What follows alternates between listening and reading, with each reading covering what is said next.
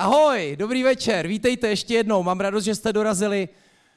Ještě usedejte a jdeme na věc. 20. dubna 2013. Vyrazili jsme tehdy do Jeseníku na oběd s Verunkou. Ano, byli jsme čerstvě spolu, je to vidět. Ten podnik se jmenoval Villa Ellis. Špenátový krém, jehněčí kolínko, zelený pivo, Starobrno. ano, byly velikonoce. Jako takhle, to jídlo bylo docela dobrý, ale vypadalo to tam fakt šíleně. A o tom jsem napsal první report, ten legendární první report. Čtenost sedm lidí. Brácha, máma, Verunka, Ségra a já. Třikrát. Ale vydržel jsem a psal dál každý den, vlastně deset let. Za tu dobu jsem nikdy nepřestával odpovídat na všechny komentáře, i když, co si budem často, to bylo jenom hurá, super, jupí, tojo. Asi moje nejoblíbenější odpověď univerzální je oh yeah. Já si taky samozřejmě hýčkám všechny svoje troly. Můj nejoblíbenější Petr Gest s hlavou koně a vystudovanou vysokou školou života. Uh, občas mi napíše nějaký znouznaný kuchař, co na to napsat.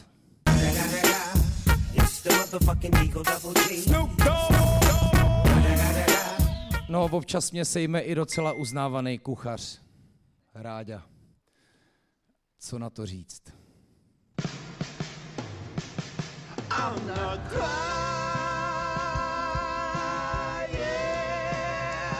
Za těch deset let bych asi zvládnul vygenerovat na mě dvě nejméně oblíbené otázky. Ta první je, uh, Lukáši, jak můžete být pořád tak štíhlý, když baštíte tolik dobrot? Zdeňko, já bych tady použil dva obrázky a vidíte, že jako deset let gastromapy je minimálně 10 kilo navíc, doufám, že ji nebudu dělat 30 let.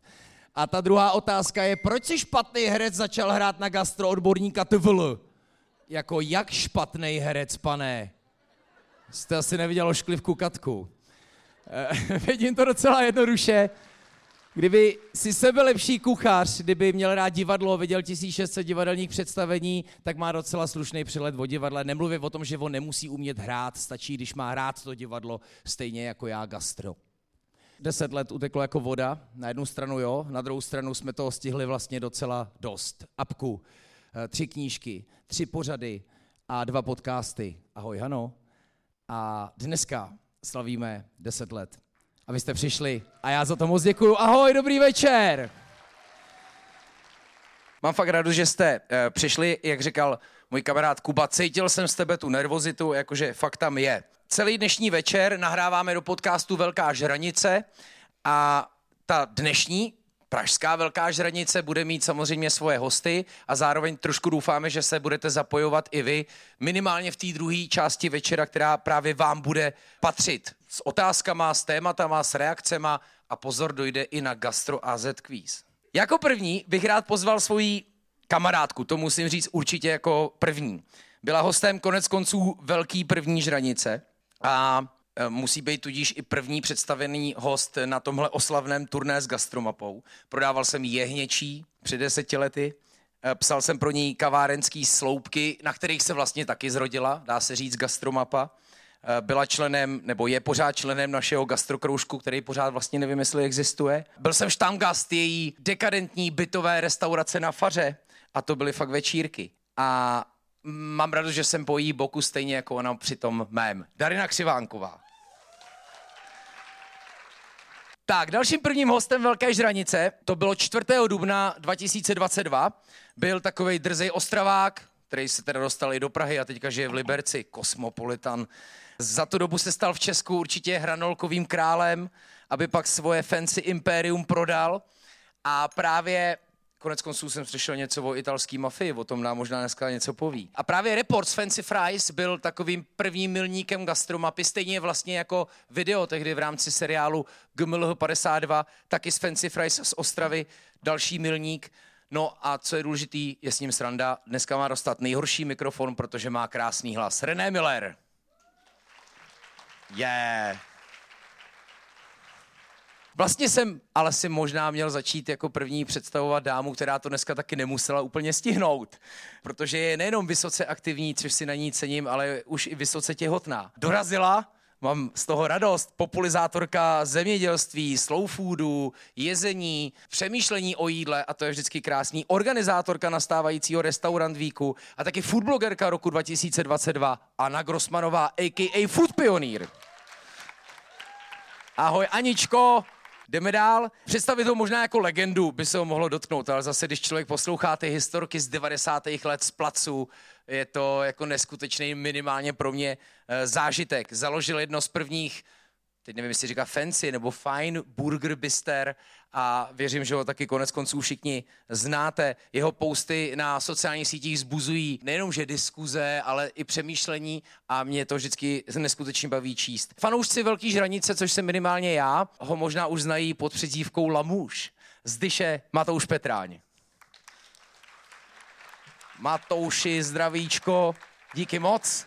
Poslední host je fyzioterapeut. Mimochodem svým klientům jako nespravuje jenom záda, ale namele jim výběrovou kávu, udělá precizní V60. Já ho mám strašně moc rád, protože projíždí celé Česko dost možná aktivněji než já. Všimněte si, že já si zvu velmi aktivní lidi, protože pak je to pro mě i takový jako alibi, že nejsem moc nastřelený, protože oni jsou taky velmi aktivní. Eh, Kuba má dokonalý přilet o kavárenské české scéně a s těma zádama mi jednou opravdu pomohl. Kuba Mertlík, a.k.a. Mr. Coffee Bean. Tak. Mikrofony máme. Máme. Kubo, čau. Čau. Ber místo. Děkuju moc.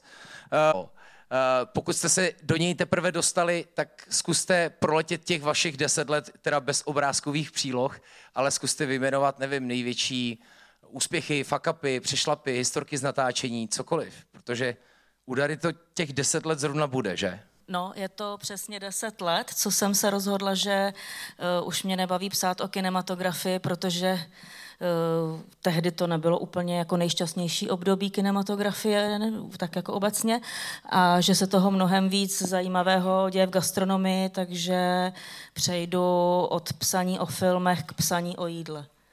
A je to opravdu, jsem si to tak jako dohledávala deset let. Deset let? Jak já jsem tady zmiňoval, že jsem pro tebe psal vlastně...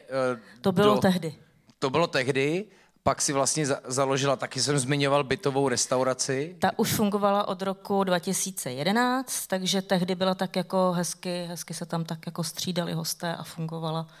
Mm-hmm. No, takže uh, to bylo před deseti lety a za těch deset let se toho odehrálo poměrně dost.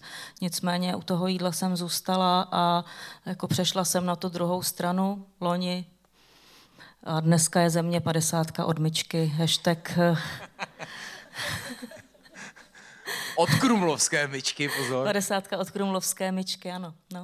No a co tam vlastně bylo? Ty jsi byla šéf-redaktorkou vlastně... Uh, asi tří časopisů, tří o jídle, časopisů o jídle. A, a tak dál, a tak dál. Prostě toho psaní o jídle a tý, řekněme, manažerské práce kolem toho bylo poměrně hodně, že jsem si říkala, to je takový to, eh, jak eh, dřív mi říkali, jako vy pořád píšete, jak ty filmy stojí za prd, nikdy jste nic nenatočila, to je ten asi nejdebilnější poznámka, jakou jako může někdo jo. jako vůči téhle práci mít. Nicméně tentokrát jsem si to nějak vzala k srdci a to psaní o jídle, ještě takhle, to je taková lehká odbočka. Eh, já jsem o tom jídle vždycky chtěla psát pozitivně, psát prostě o těch věcech, které se daří. Jo, protože jsem, jak jsem psala o těch filmech, které v 80% byly blbý, takže jsem pořád musela psát, ano, jako tento psík je hnusný a tento film je blbý, nechoďte na něj, tak uh, jsem si říkala, že na tom jídle budu hledat ty pozitivní témata a psát pozitivně, což je samozřejmě mnohem méně vděčný. Ale uh, držela jsem se toho a dovedlo mě to až k tomu, že teda jako když uh, o tom píšu, tak pojď si to teda zkusit. Tak jsem si to zkusila. No a tak jako už jsi schopná tak jako zabilancovat, chce si ti vůbec do toho? Už je to eh, kolik? To je vlastně, vy jste začínali v létě? V Začínali červenci? jsme 1. července a můžu k tomu říct jediný, je to krásný. jo, jo, tak my všichni, co to sledujeme průběžně, vidět, jak ta, ta krása z toho sála úplně jak vůbec tam není jako pod tím cítit, což mám pocit, že tam teda cítit jako hodně je. Ne, tak jako eh, člověk denně řeší jako tisíc problémů a Uh, takže ti už jako nepřijde, jestli jako jich je tisíc pět nebo tisíc osm. To... Já nevím, jestli se zvládnete přihlásit, přátelé, ale jako kdo z vás by chtěl mít, a teď jako upřímně jako zvnitra, jo, kdo z vás by chtěl mít někdy svůj podnik? Vím, že jako prvních 500 nepřizná rádo, ale už se vás hlásí 10. Už jako možná i 15. Jo, nahoře to je mnohem lepší. No Proto jste na už, balkóně. to už jako by se zaplnilo nějaký takový menší město těmahle těma podnikama. Podstat, jo, to je vlastně pravda. Ano, ale tak, no. kdyby to bylo jenom na letný, což by tady jako téměř nic není, no. že jo, takže by to... No ne, to je jako samozřejmě velmi zajímavý téma, nevím, jaký Je to zajímavý téma a já jsem trošičku uvažovala o tom, že bych si ho zvolila jako to téma, ale který pak má přijít, ale nezvolím. Takže to řeknu teď, že přesto všechno si pořád myslím, že je dobře, že do gastra přicházejí lidi, kteří nejsou z gastra. A myslela jsem si to už jako novinářka, když do, když do novin chodili lidi, kteří nebyli novináři, ale prostě měli hluboké znalosti o nějakém oboru a začali o něm psát. Takže já si myslím, že ty pohledy zvenčí ať už do gastra nebo do různých jiných oborů, uh, jsou strašně zdraví mm-hmm. a pro ten obor prospěšný, to si myslím já, ať se o tom, ať se mnou kdokoliv nesouhlasí, budu se s ním o tom ráda bavit. Tak Matoušův názor by mě potom možná k tomuhle zajímal. Spíš mě teda překvapuje, jako ano. Znám pár novinářů, ale nikoho jsem neslyšel říct, že jsou moc rádi za to, že přicházejí lidi zvenčí do jejich oboru. Uh, to jsou možná ti omezení novináři. možná si to dovolíš říct, protože už nejseš tolik novinářka. Do Reflexu to... pořád píšeš uh, tu prosím? stránku? V reflexu ne, ne, máš, ne, už nemáš. Ne, to už skončilo, protože když začneš dělat mm-hmm. uh, 50 kormičky, uh, tak nemáš čas na nic jiného.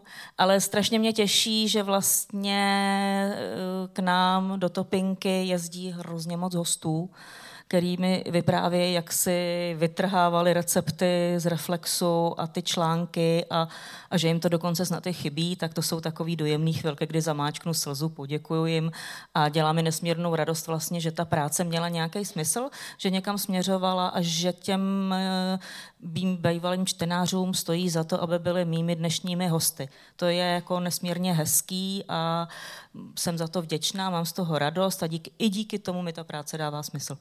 Možná jsem mohl říct, že kromě toho všeho v tom výčtu, co jsem o tobě řekl, by bylo fajn říct, že jsi současně v bistru Topinka v Českém Krumlově, což jste se právě teď jako podpravě dozvěděli.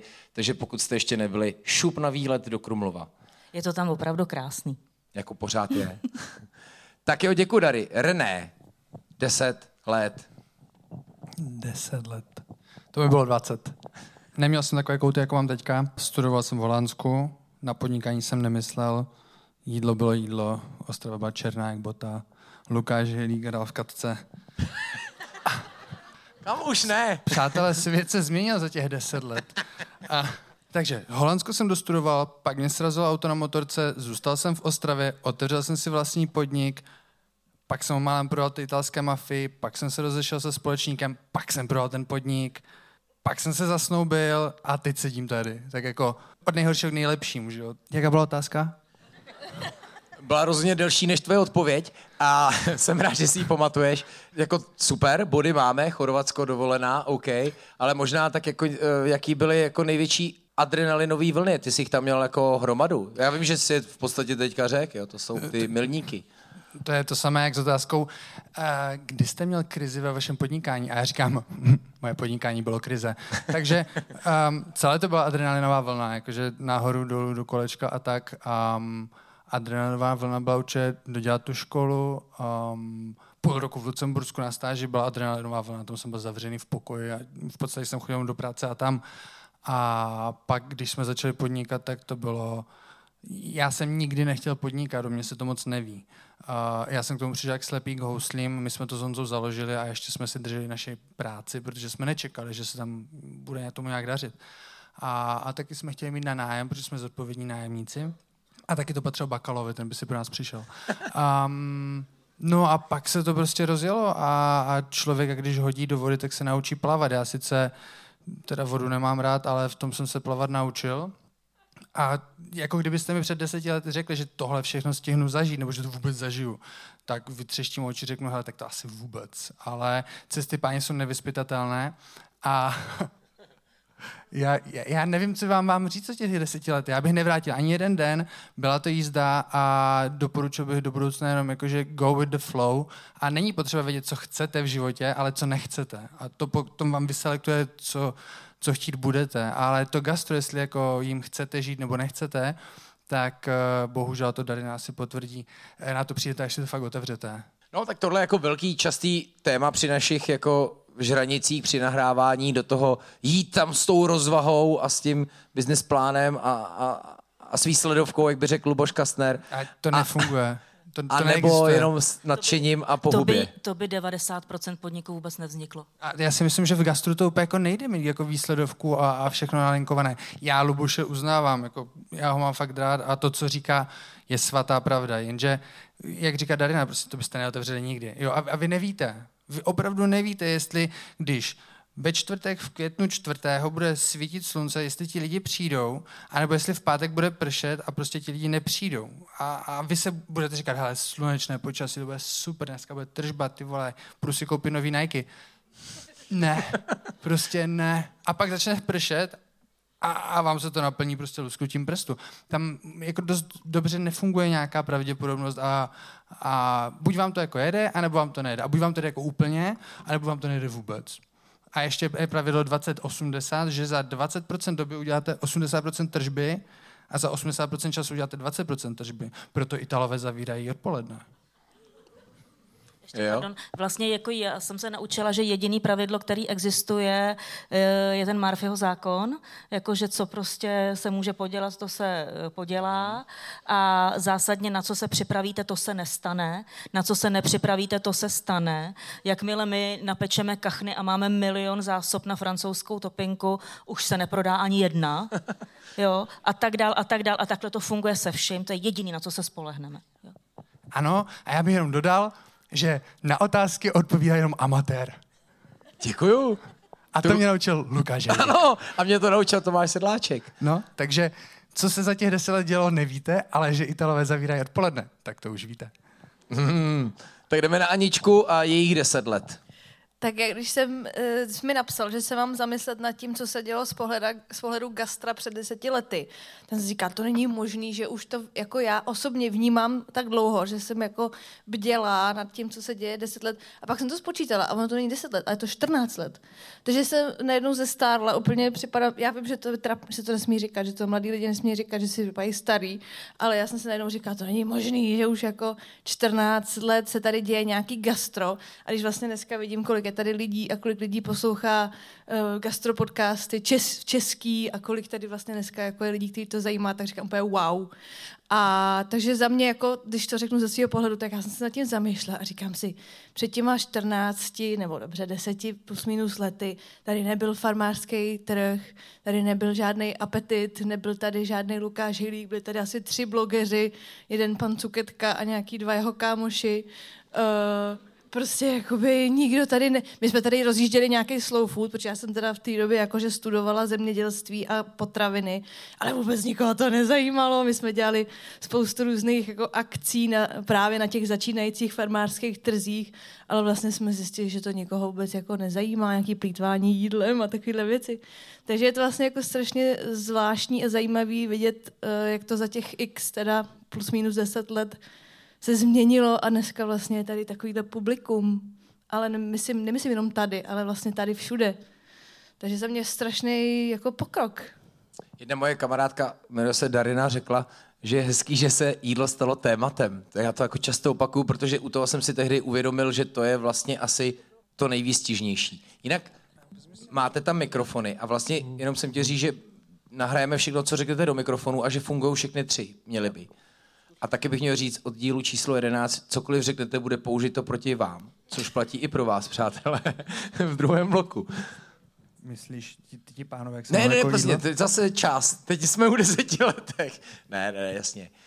Uh, děkuju, no, ale máš pravdu, tak jako samozřejmě eh, ten zájem o tu věc je jako neskutečný, že tehdy určitě byl, což Matouš tohle bude rozhodně, troufnu si říct, dobrým pamětníkem, ale asi to byla jako čistě okrajová záležitost. Předpokládám, že tak jenom v jistém segmentu, že No ale hlavně tak dneska už uh, vlastně ty lidi toto začínali před těma, jako pro mě tou dekádou, ale dobře, pojďme ji ohraničit jako těma 15 lety, tak vlastně už dneska z toho odcházejí a jako hmm. vlastně už jakože vyslou, jakože jdou do důchodu, jo, prostě pro mě Hanka Michopolu prostě si postavila taky v Jižních Čechách jako uh, baráček a už jako netvoří, neposouvá to, protože už to vlastně odřela, už ty svoje trhy několikrát otevřela, zavřela, apetit otevřela, zavřela, jako vlastně to všechno už se jako stalo a je to neuvěřitelné, že už i někteří ty lidi z toho vlastně jako odcházejí.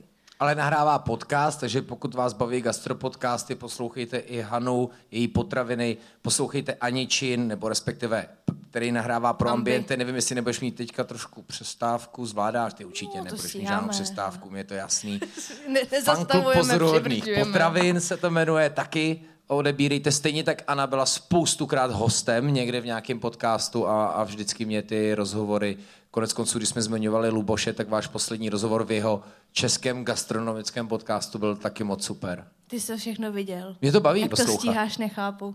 No, já nevím, kolik jich teďka současně je. Myslím si, že takových 12, 13 už gastropodcastů bude. Baví mě to. Matouš Petráň. Jako deset let je hodně málo, co? Já souhlasím, souhlasím s Aničkou. Ještě jedna věc, co mě zaujala, že vlastně Anička je tady za slow food a já svým způsobem za fast food. A tak to je hezký, že sedíme vedle sebe. A jinak jako to, to se mi líbilo, ta připomínka taky sám jako vnímám nějaký, nějakou obrodu gastroscény od nějakého 2.7. Eh, první food blogy, začátek sociálních sítí, ať Twitter nebo Facebook, um, nějaký recenze a tak dále.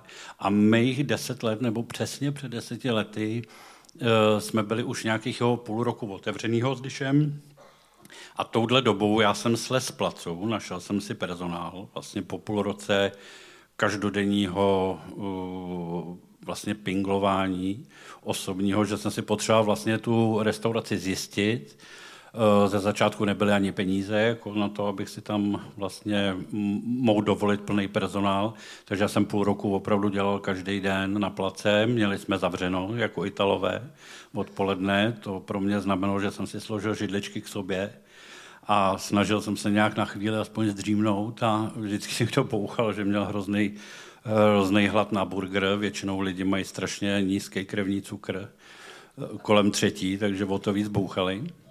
A vlastně jsme se potom pustili do food trucku, touhletou dobou před deseti nevím, lety. To. No, my jsme měli půl roku food truck, zapůjčený nejdřív. Jo, to já jsem byl asi v jeseníku teprve. Jo, jo, brand, brandovali jsme si to jako na nás, ale my jsme měli, nás potkalo takový neštěstí, že vlastně ten, ten food truck, co my jsme měli, tak eh, jsme ho mohli provozovat po celé Praze, kdekoliv. Jenomže v momentě, kdy my jsme ho eh, převzali, začali jsme jezdit, tak eh, se změnila nějaká pražská legislativa, to povolení od magistrátu přestalo platit a vlastně bylo na každý Praze, na každý městské části, jak to povolovala, takový tržní řád se tomu říká. To platí dodnes. A to bohužel platí dodnes. A takže z té velké pohody a toho vlastně, kdo nám to, to auto jako poskytnul, pronajal i ve, veškerý to povolení, co jsme měli, se to změnilo v peklo, že my jsme kamkoliv jsme přijeli, tak vlastně do pěti minut u nás byli policajti s úředníkem a za 8 tisíc pokuta, tak jsme to párkrát uhráli. A pak jsme vlastně objížděli jenom akce, ale to nás jako úplně nebavilo, tak jsme ho vlastně, já mám pocit, po, po nějakém roce. Takže jsem vlastně takhle pioníroval i food truck.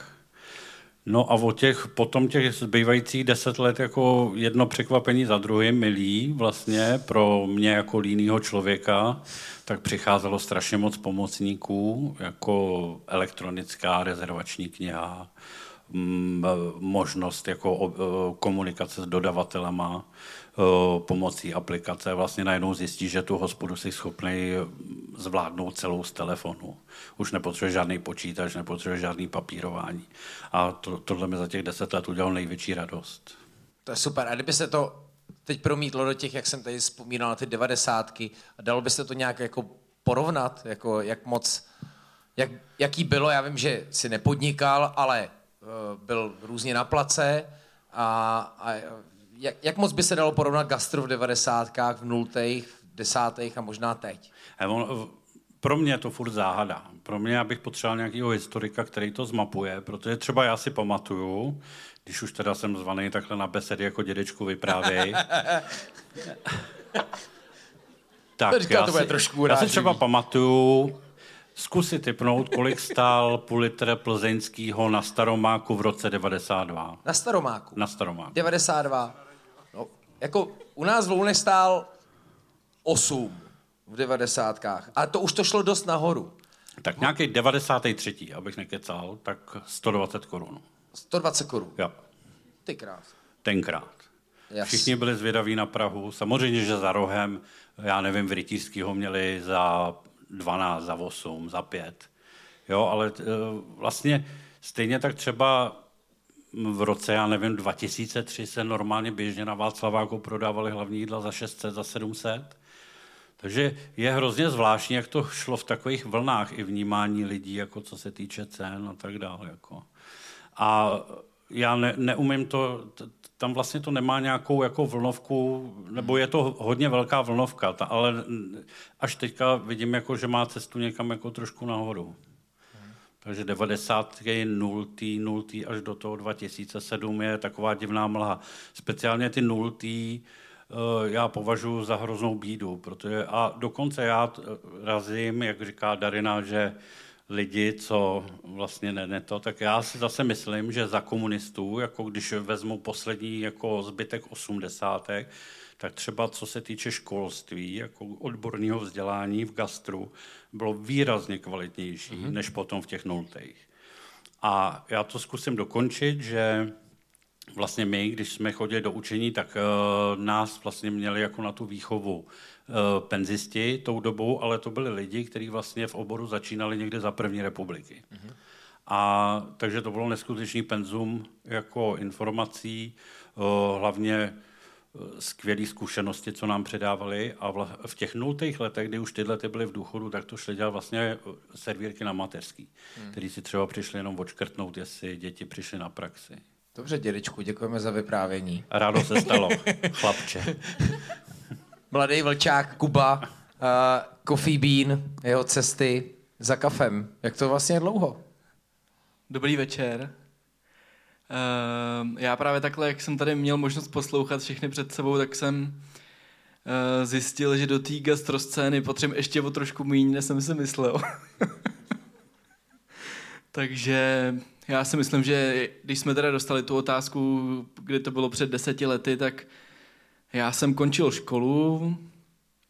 Myslím, že největší gastro pro mě bylo, když jsem se vracel z vejšky domů za rodičem a máma navařila. Potom chvilku jsem byl hrdý na to, že jsem věděl, uh, kam zajít na dobrý fočko na tom jsem jel taky docela dlouho a hlavně jsem věděl ten velký rozdíl oproti čínské restauraci. No, tak potom ještě jsem neměl děti, měl jsem jiný přítelkyně a myslím, že ta taková ta moje cesta, eh, kdy jsem to začal ten, ten svůj život trošku jako víc propojovat, aspoň okrajově s gastroscénou, tak přišla tak 6 let zpátky, kdy jsem si ty kafíčka začal fotit. Možná je dobrý říct, že já jsem kafe předtím vůbec nepil, jakože vůbec. Říkal jsem si, že to je jako fakt hnus. Takže já jsem, já jsem přeskočil všechny takové ty kafe, kafe z automatů a tak a začal jsem pít kafe rovnou někde, když jsme byli se Segrou v Curychu ve Švýcarsku, tak tam mi tam jako ukázala, že to může jako být vlastně i docela fajn. No a všichni tam kreslili do toho ty hezký obrázky, tak jsem si to začal fotit, sbírat a po paninku to přibývalo, přibývalo a teďka, to, teďka jsem najednou tady a jsem aspoň jako malíčkem se tady dotýkám gastroscény, takže Ale jasně, je to fajn. Vlastně zajímavý, šest let, ty si vlastně minul takovou tu dobu, kdy to bylo strašně ultimátní, kdy to bylo takový jako hodně vyostřený, což bylo na kafe scéně, tak 8 let na zpátek, kdy to bylo, pokud to není takhle, tak je to špatně, kdy to bylo jako hodně, furt se tomu jako říká eh, takový jako kofínaci. Jo, já, si, já si myslím, že to tak je jako furt, akorát se o tom tolik nemluví. Ano, to možná trošku polevilo, nebo já to tak vnímám. Uh, polevilo to určitě tím, že ta výběrovka se za, začala dostávat do mnohem víc podniků a samozřejmě jsou podniky, kde se to řeší víc a jsou podniky, kde se to řeší míň, takže si myslím, že to tak jako nabralo takový samospát.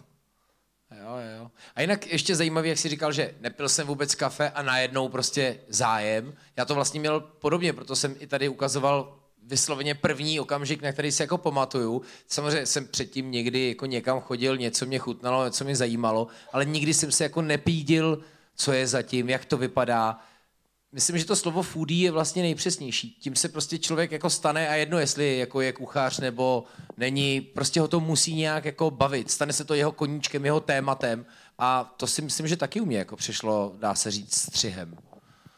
No já si myslím, že u mě to bylo spíš tím, že jsem už nechtěl pořád říkat, zajdeme odpoledne na limču a chtěl jsem říct opravdu, že půjdeme na to kafe, tak pak mě bylo blbý si dát tu limču, takže jsem začal to kafe jako víc pít i potom tady u nás.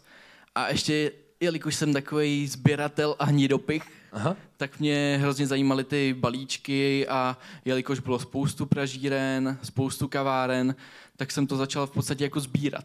No a to je vlastně úplně stejně, jako já jsem sbíral kartičky hokejistů já a taky. pak jsem vlastně začal jenom se zajímat o gastro a proto si pamatuju, co jsem kde jet, místo toho, abych si pamatoval, kdo měl kolik trestných minut v NHL. No. Super, deset let, tak jo, nějak to chcete doplnit? Jede to? Vypnul to někdo? Musím tenhle. No, pro mě asi jako obrovským důkazem toho, jaký teda gastro je téma, nebo jakou cestu dalekou to urazilo, bylo, když prostě před minulý díl Lukáše Hejlíka žranice uh, začal jako zajímat i lidi mimo gastro. Jako ve smyslu, moje máma, docela uh, čistokrevná novinářka, říká, co, co to je za drby, tady prostě chodí mi jako drby ze všech stran, že Lukáš Hejlík rozvířil nějaký jako feministický témata a jako najednou se o velký žranici a o těch třech klucích, jako o těch jménech zašlo mluvit všude jinde a vůbec to, že vlastně jako gastro podcast, což jo. i samo o sebe je docela handicap, jakože to je podcast, není to v televizi, mm-hmm. že se jako dostalo mezi lidi, jo, a další věc je, uh, když pak kolikrát jako slyším prostě, jak, jak kolik lidí opravdu jako navštěvuje podniky, fotí se s nima a je to pro ně jako prestižní věc, tak mi přijde, že je opravdu jako fascinující, no. Jo, tak bylo to, bylo to velký, naštěstí přišla ka- kauza Marty's Kitchen. Ve, ve, ve velké... Na té ale jako jedna fascinující věc, že jako věc z gastra se stalo ale celospolečenským tématem, který mě překvapuje neutuchá. Není médium, kde se to neobjevilo, není diskuze, podcast, kde se to neřeší. To je jako pro mě to fascinující věc, která jako vlastně přišla z gastra, eh, i když jako otázka je výsledku jednoduchá, máte rádi děti nebo ne. Cítil, no. cítil jsi to z toho takhle, jo? Ne, ne, ne, to ne. My jsme to konec konců komentovali, jako celý věc, je to jako jejich věc, tam šlo samozřejmě o tu formu, která jako samozřejmě mě připadala jako sebevražedná, ale to, co jede potom a takový to vyjadřování se k tomu, ty jo, tak já přijedu jako z Bohumína k vám na branč, protože fakt vám fandím, to už mě připadá jako trošku jako přiklonit se k tábor k, tak jak se to dneska velmi často stává. Jo, proto mě baví, když můžeme v právě velké žranici dát něčemu jako dlouhou plochu a nějak o tom mluvit, aby jsme nezjistili, že něco jenom ústřel, přeřek, vytrženo z kontextu, tak jak to dneska je docela snadný. Ale to něco podobného se stalo i přece lokálu, když vyhlásil, že budou dodržovat covidová opatření, jo, že to, bylo to se nafouklo ta diskuze úplně nesmyslným způsobem. Takže mně přijde, že ten přesah tam je, protože ať je to gastro, zo, kino nebo něco, tak když vydá takové prohlášení, jako že s dětma k nám neles, tak se to prostě chytne všech, protože ono je víc zajímají ty děti než to gastro. Ale je dobré, že ten přesah tam je, že lidi o tom začnou mluvit. A zajímalo by mě, kolik teda lidí do toho Marty's Kitchen teďka chodí. Já bych se vsadil, že jim to šlo nahoru. Jako asi si myslím, že určitě jo, ale oni asi nikdy s návštěvností problém neměli teda. Jako já ještě chci navázat tady na Aničku, jak eh, říkala, teď nevím přesně, na co chci navázat, ale jenom mě v tu chvíli napadlo, napadlo to, že uh, mě to vlastně zase tak jako úplně nepřekvapuje, uh, že ten zájem o tu gastronomii pořád jako existuje a je čím dál silnější a mě to naopak jako strašně těší, doufala jsem v to a ono se to naplňuje, že prostě tak jako co jíme třikrát denně, někdy i víckrát, někdo mínkrát, to je každýho věc, jo, ale je to něco, co nás jako provází celým životem od kolíbky e, do hrobu a mně přijde úplně skvělý, že se o to lidi zajímají. Jo, že, že lidi řeší, co jedí, kde to budou jíst, konec konců i kolik to stojí, eh, odkud to pochází. Jo, a eh, že, že ten zájem skutečně jako o to jídlo je, mm, je. to, to mě jako nesmírně těší a vlastně nepřekvapuje, jsem za to ráda. To mě taky. Teďka máme takovou klasickou velkou žranici. Abych vás každýho poprosil, můžeme to vzít buď zase na druhou stranu, nebo na přeskáčku, je to jedno. Kdyby každý z vás dal nějaký téma, kterýmu může, na který ostatní můžou reagovat, nějaký takový předkrmový, my z toho dneska uděláme hlavní chod, protože ten další třetí blok už bude uh, patřit No, vlastně ještě ne. Pardon. Ale pak vy na to samozřejmě zpětně můžete reagovat. V případě, kdybyste jako hrozně chtěli, tak určitě zasáhněte, ale pak se k tomu můžeme vrátit. Tak Kubo, zvládneš něco vykopnout, nebo René chce, nebo... No, já bych nechal klidně dáme, já ještě si tak jako utřibuju myšlenky. Jasně, něco vymyslíš rychle, to je v pohodě. Tak Anička nebo Darina? Já za to vezmu. No, já jsem o tom dlouho přemýšlela a napadaly mě jako nejrůznější, prostě ono se to tak jako samo, samo to přicházelo, že jo, takový ty ženy v gastru, Uh, to, co už jsem zmiňovala na začátku, ty lidi, co prostě ta náplava do gastra a tak dál a tak dál. Ale já trapně zůstanu u tématu, který už jsme ve Žranici tadyhle s Matoušem řešili, protože mě prostě furt nějak jako ve mně rezonuje a je pro mě silný a to jsou hosté. a já jsem taky host, jako jo, takže já to beru, já se tam taky zahrnuju. Jo, mě budeš to... tvrdá? Budeš hodně tvrdá? Nebudu, jako já jsem strašně vyměklá, Uh, hrozně moc jsem se toho naučila, jsem za to vděčná, ale ještě strašně moc se toho naučit musím. Ale já jdu zase jako apelovat na vás, na hosty. Takže si pište. ne, jako mě to, uh, prostě kdyby nebylo hostů, tak to můžeme zavřít, že jo? To je jako o tom žádná. Ale mně by se strašně líbilo, jako kdyby uh, to byl opravdu vztah, jako Jo, že jako my jsme tady ty hospodský, vy jste hosté a pojďme si to navzájem udělat hezký. Uh-huh. Jo. Teďka uh, běží takový pořad, můžu říct, jak se jmenuje? No jasně. Souboj restaurací. A mimo jiný uh, to hlásá, O tom že... jsem už slyšela někde. No, no, no, ano. Proto jsem se podívala na Aničku, která tam často konzumuje. Uh, já, hmm. ze, mě, ze mě se stal profesionální olizovač lžiček. No a tohle to je jako, uh, já jsem za to trošku jako nasraná, jo, protože to je pořád, který učí lidi to, že host si může dovolit úplně všechno. Já vím, že to tak není. Nemůže? Jo.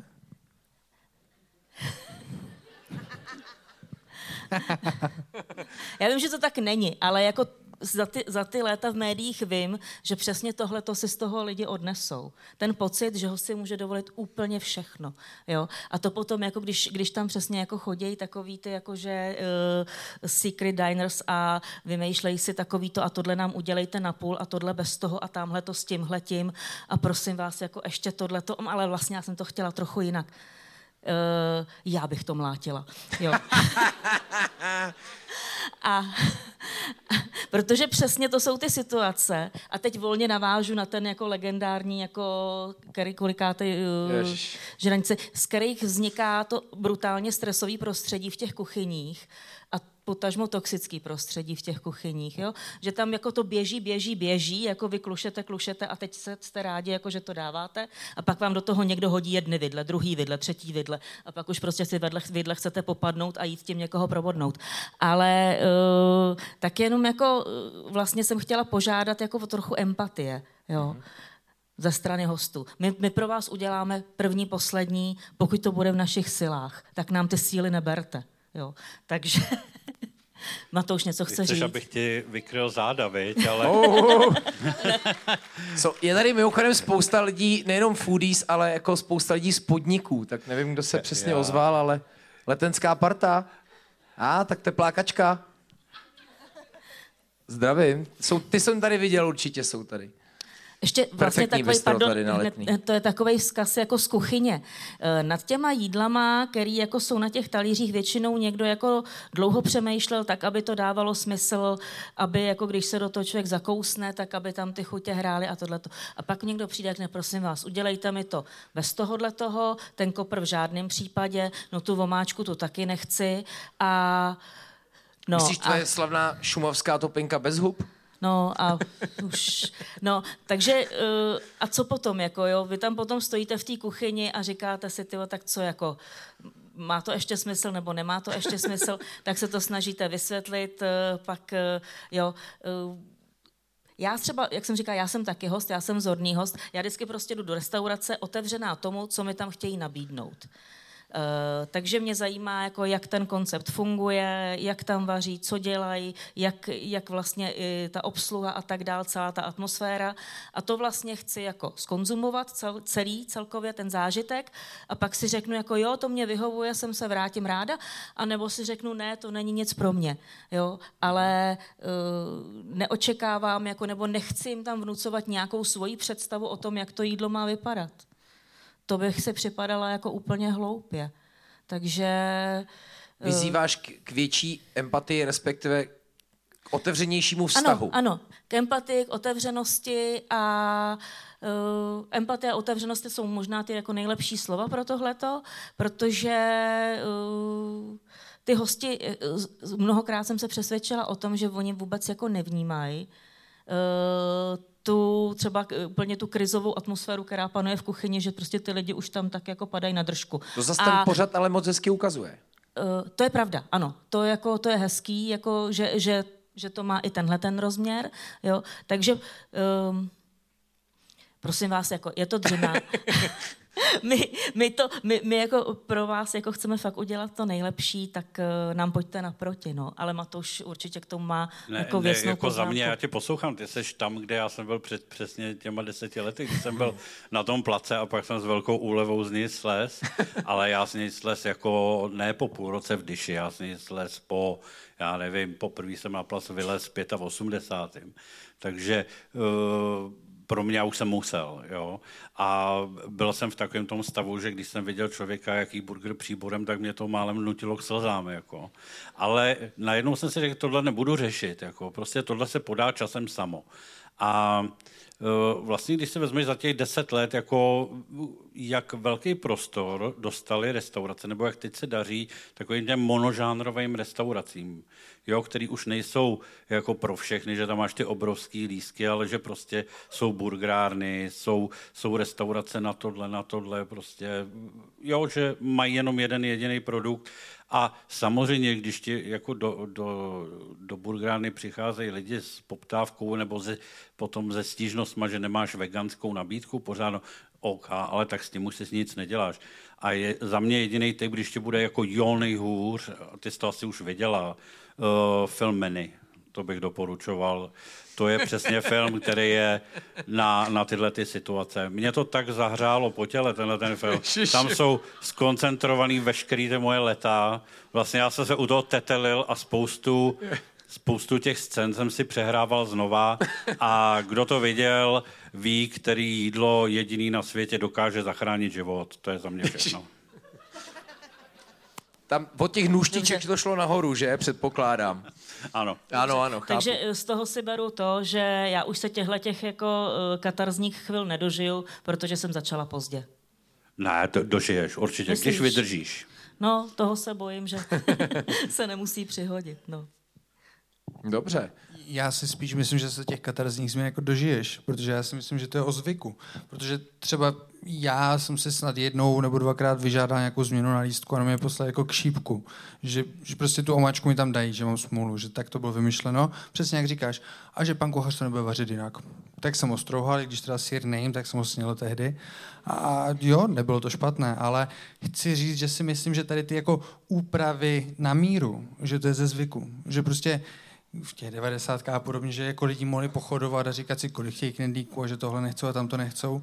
A, a i teď s tím, že v podstatě jsou tematické restaurace se čtyřma položkama na menu, tak buď tam jdete a chutná vám to, anebo tam nejdete, protože když vyškrtnete tohle, tohle a tamto, takže vám to jako na tom talíři stejně moc nezbyde.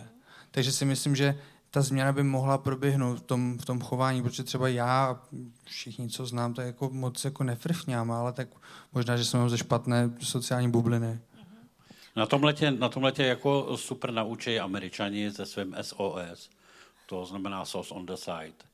Vlastně takhle oni fungují, jako to je jejich styl stravování. Takže ty máš pocit, že jim děláš jako vysokou gastronomii a oni tě stejně ti to jídlo úplně předělají a když ho předělají, tak ho ještě konzumují úplně nějak jinak. No ale ty, ty jsi v burgere, že jo?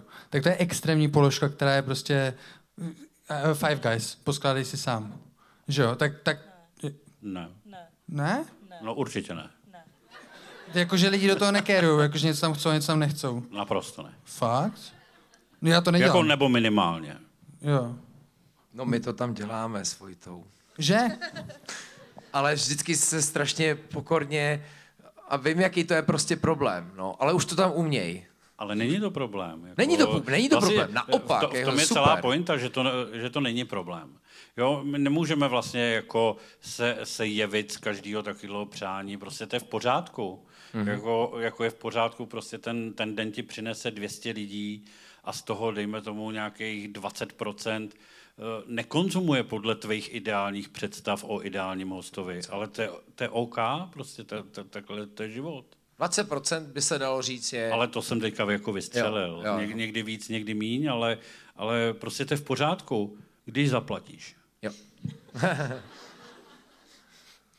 Já už jsem to konec konců ve Velký žranici říkal, tak to jako teda zopakuju a konec konců Martin Jiskra byl v prvním díle tohohle pořadu a myslím, že tam má ceduly uh, my hostovi, host nám, což jako hezky vyjadřuje ten vztah, že to není jenom jako, mluvili jsme se o tom, nebo bavili jsme se o tom, myslím, že to byl devátý díl Velký žranice, kde, byl, kde byla Darina Matouš a Kristýna z Brna.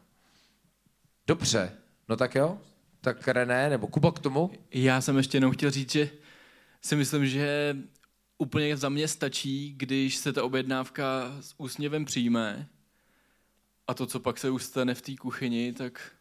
Tě už tě nezajímá. jako já, já, já, to vím, já to vím z vlastní zkušenosti, já to taky nesnáším, když uh, takhle někdo jako mění ty objednávky, které jsou zajetý.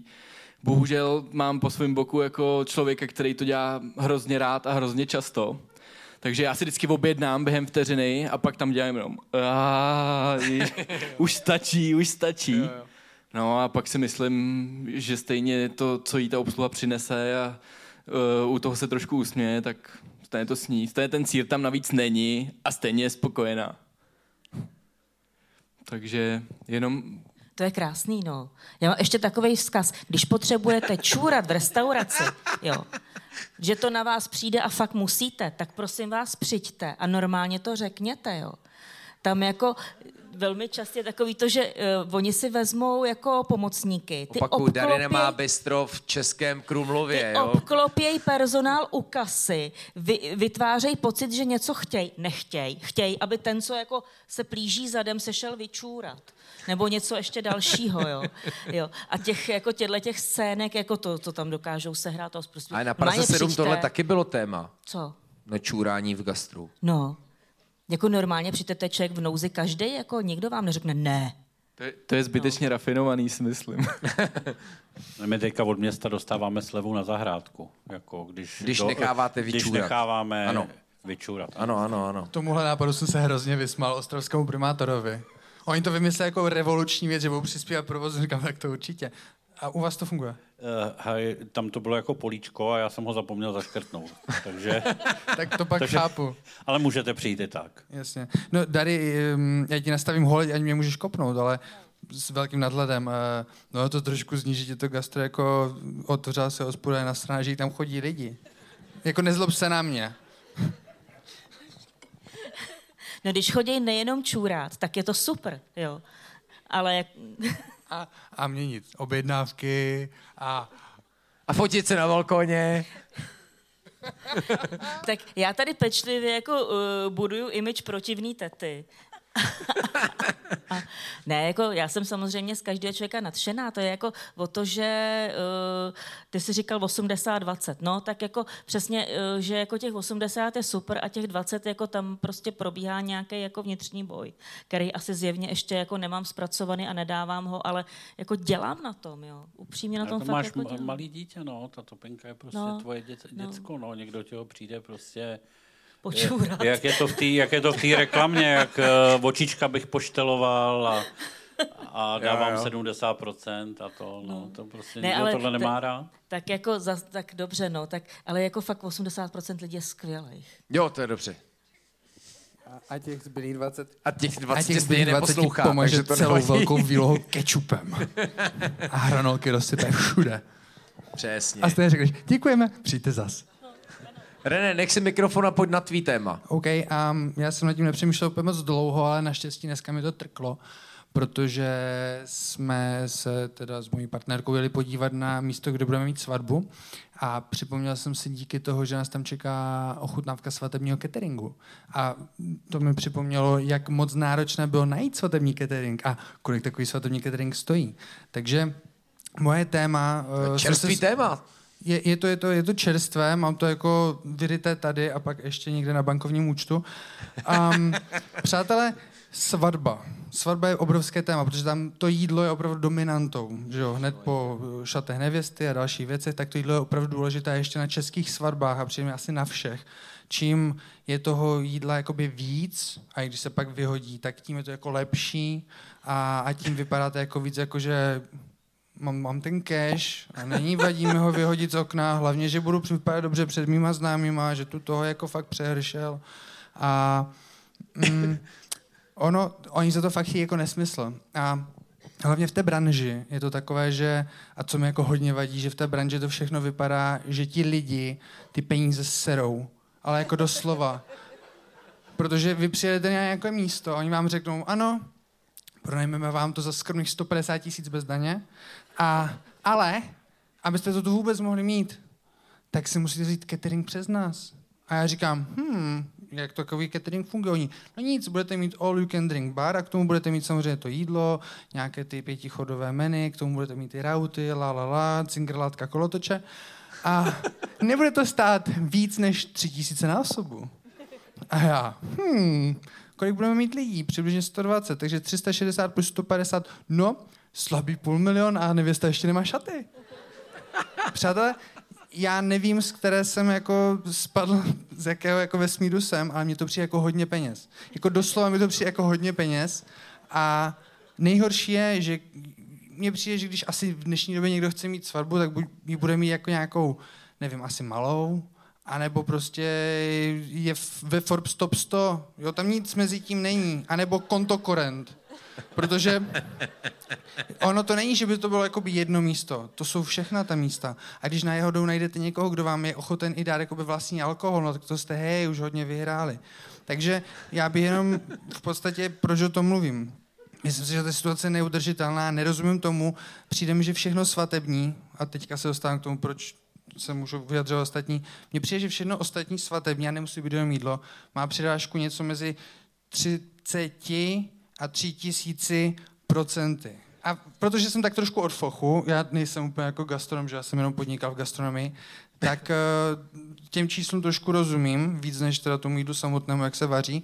A mě to jako úplně nedává smysl a trošku se na ty lidi zlobím. Mně přijde, že v rámci toho svatebního biznisu, krom toho, že se vyhrocují ty čísla, tak se vyhrocuje vlastně úplně všechno. Takže jakože normální host je komplikovaný, dva z deseti jsou komplikovaný, tak ještě jsem svatební hosty. Já jsem si třeba myslela, že na naší svatbě všichni přijdou, budou šťastní, že se zadarmo najedli a půjdou domů. Moje babička udělala normálně scénu, neříkám scénu, že nebyla šunková rolka. Je, yeah, miluju. Šinková rolka. My nebudeme mít ani svíčkovou. No, tak, tak to bacha, to my jsme si nedovolili, my jsme ji teda udělali. A to nebudu říkat ani, že nebudeme mít oběd, že budeme mít až večeři. Hej. Já už, já už... Až bude nový film, jak byla svatba jako řemen a, a bude tam trošku jídla, ať se to jmenuje Šunková rolka.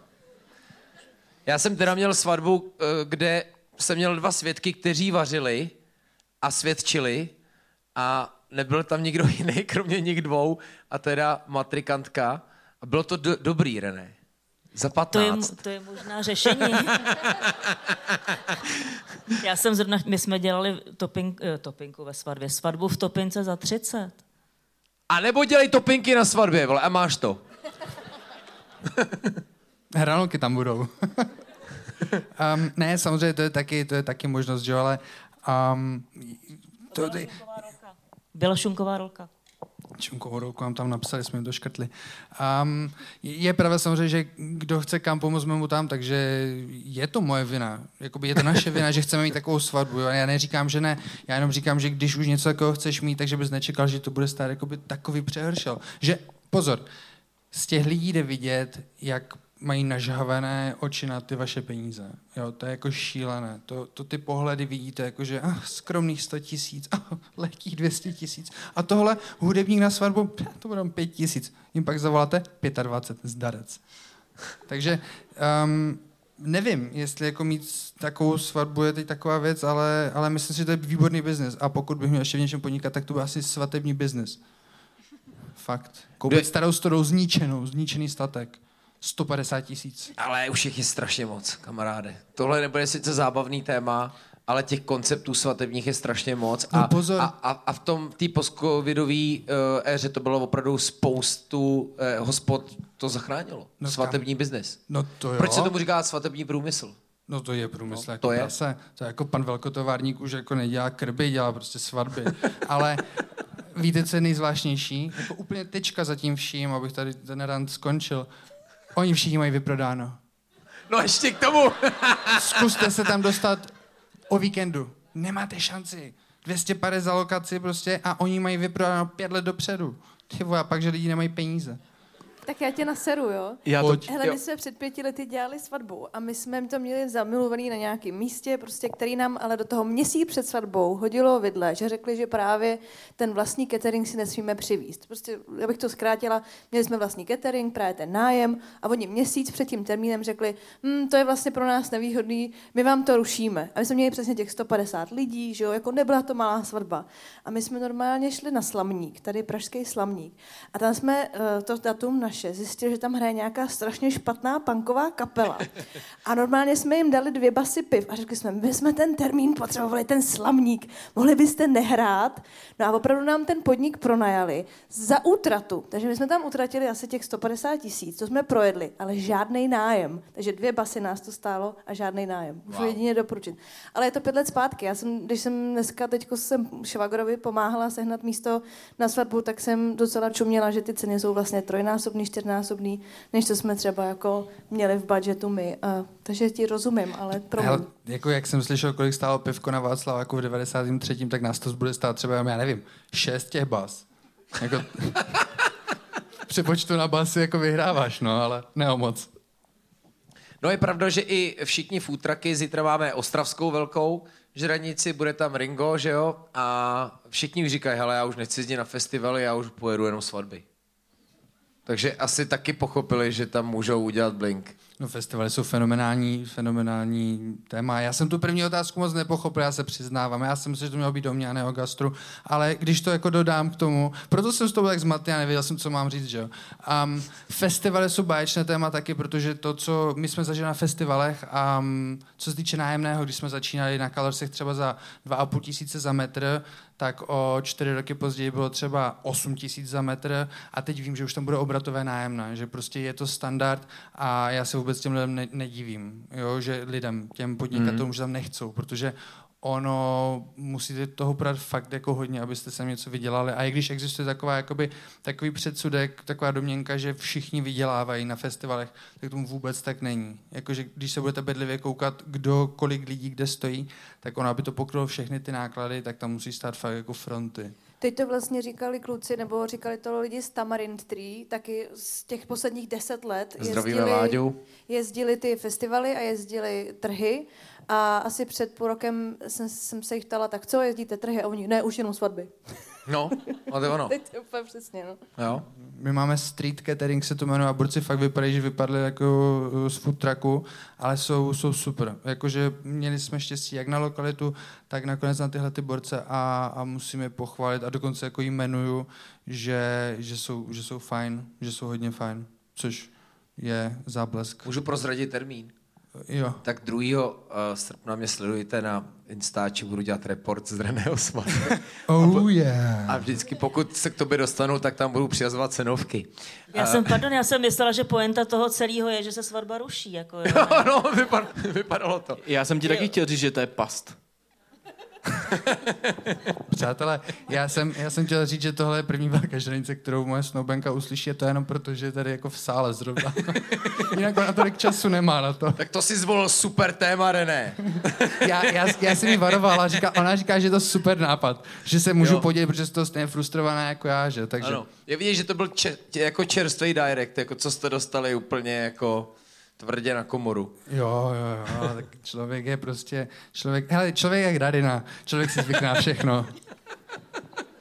Ale v manželství se No, jako lidi jako málo kdy to- shodnou, takže ten biznis je prostě založený jako celý na zoufalství, protože ty, ty svatební biznismeni sázejí na to, že tam nedojde k té vzájemné schodě, že ten catering prostě nechcete. Vždycky jeden ten catering chtít bude, takže ho nakonec mít budete.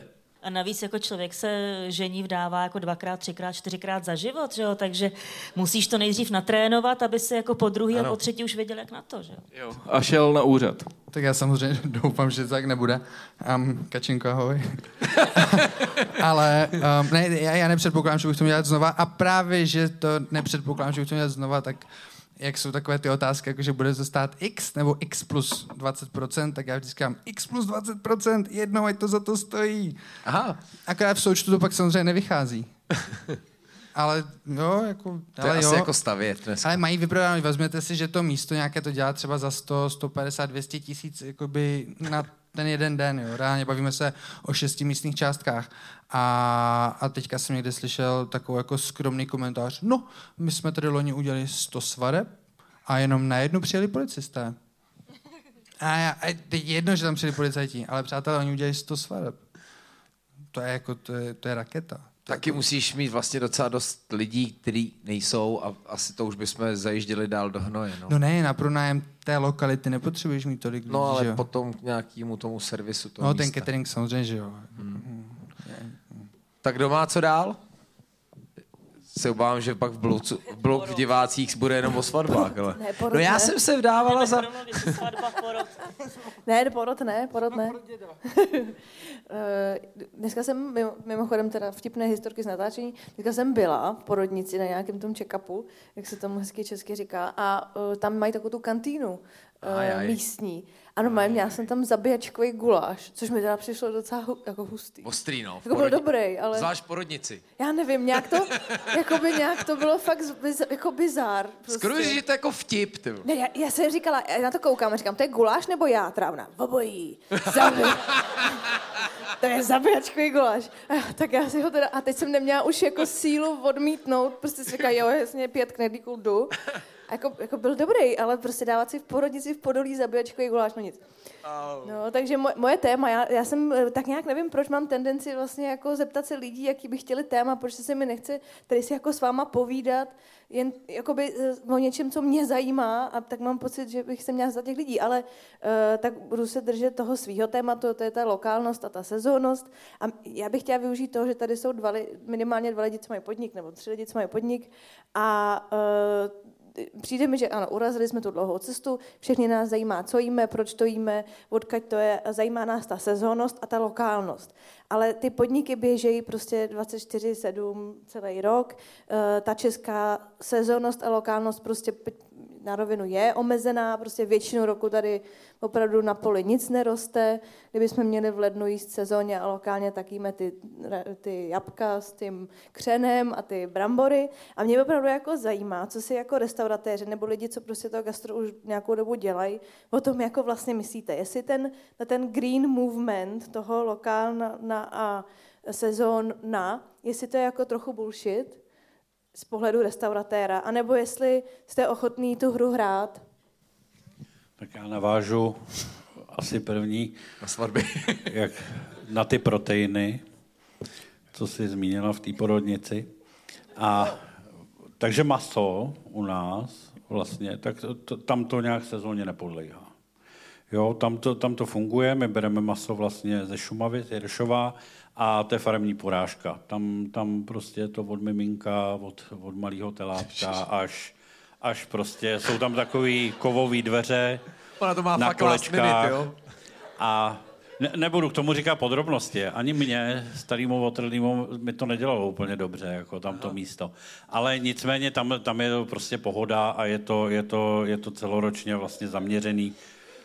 A zajímavé je, jak to tady funguje, že třeba ty pěstitele nebo chovatele vlastně eh, chovají ten skot tak v té sezóně, že jsou ty telata, vlastně oni je mají na pastvách a v momentě, kdy už by to museli platit, to krmení nebo nějaké ustájení, ale mělo by to stát prostě nějaký náklady navíc, tak je prodají do Itošky nebo do Německa. Jo? A na tom, na tom vlastně teďka jako spousta českých chovatelů jako funguje. Uh, a potom samozřejmě to, to, to nejvíc řeším zeleninu v tomhle období, Uh, jako okurky, saláty a tak dále, rajčata nám to nepřijde nic, jako co by mělo být nějak zázračný, ale prostě lítá to jak blázen uh-huh. v tuhle tu dobu. A co vždycky se děsím, je přechod květen červen, to by mohl vědět René, to je konec starých brambor, čekáme na nový brambory. Jo, to je takový 14-denní výpadek, který je zajímavý v tom, že ty, ty hranolky v tuhle chvíli, nebo aspoň v našem případě stojí za prd, uh, bereme, kde se dá. Tak vyražte zítra. A uh, opravdu to je takový 10-14 denní výpadek. On vždycky ten vlastně ten člověk, co to pro nás dělá, už asi 10 let, taky bereme vodní, tak každý rok se za, já to vždycky vysázím víc, jako abych měl pro vás, tak nikdy to neklapne.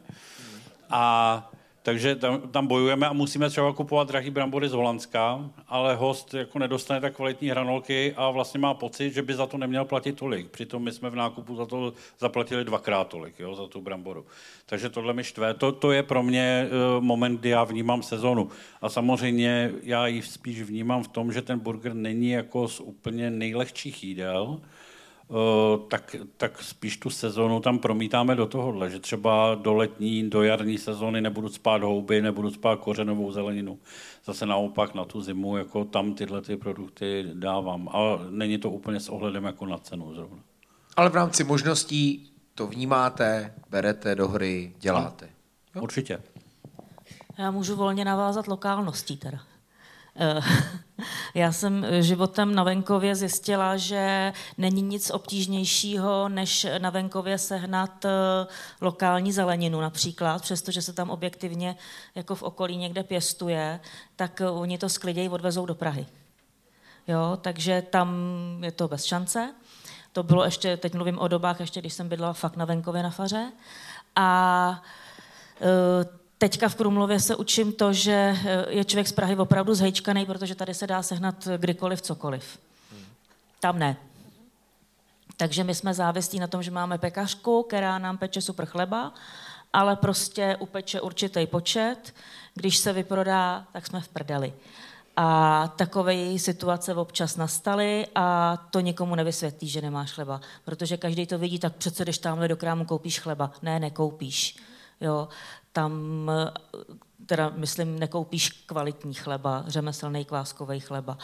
A, a takhle to je vlastně se vším. No mě, mě hlavně třeba zajímalo, jestli dneska už ten zákazník kolikrát přijde a říká, no je to doufám farmářský, jako, nebo je to doufám sezónní. A teď jsem to třeba párkrát stalo, byla jsem s někým v Holešovické tržnici v únoru a, a teď tam byla ta Naťová Petržel a on říká, je, hele, Naťová Petržel. A já říkám, ale víš, že ze Španělska, jakoby, nebo jo, je to samozřejmě čerstvá, krásná Petržel, je v Holešovické tržnici, je to super, ale je ti jako jasný, že není z Čech. A on říká, aha, aha teď. a teď vlastně jako začal jako drbat na té hlavě a mě jenom zajímá, jestli když přijde takovýhle host, který už je právě takovýhle jako moderní a očekává ty sezónní a lokální věci, jestli už taky přijde do, jako už přichází chvíle, kdy i ten obchodník, který na tomhle pojmu vlastně vydělává dneska, jestli už říká tu pravdu, jestli už v lednu říká, no ale to není farmářský tohle a tohle. O tom jde, jako jestli, uh, jo, prostě my jsme, my jsme teďko ještě, abych to uvedla na pravou míru, proč to jako říkám, po, pořádáme ten festival, máme tam no, nějaký... to rovnou představ. Pořádáme Restaurant Week, což je festival, kterého se účastní asi 30 poměrně jako fakt pěkných podniků v Praze. A my, když jsme je rekrutovali, tak jsme Začíná si... zítra, ne? Zítra to začíná Přátelé, mimochodem. Restaurant Week, můžete vyrazit. Tak eh, když jsme rekrutovali ty restaurace, tak některý z nich právě na ty meníčka nám psali to farmářský sír a farmářský tohle, tohle, tohle. A já jsem samozřejmě nevydržela, na některé věci jsem se ptala, jako co to znamená, od koho to berete.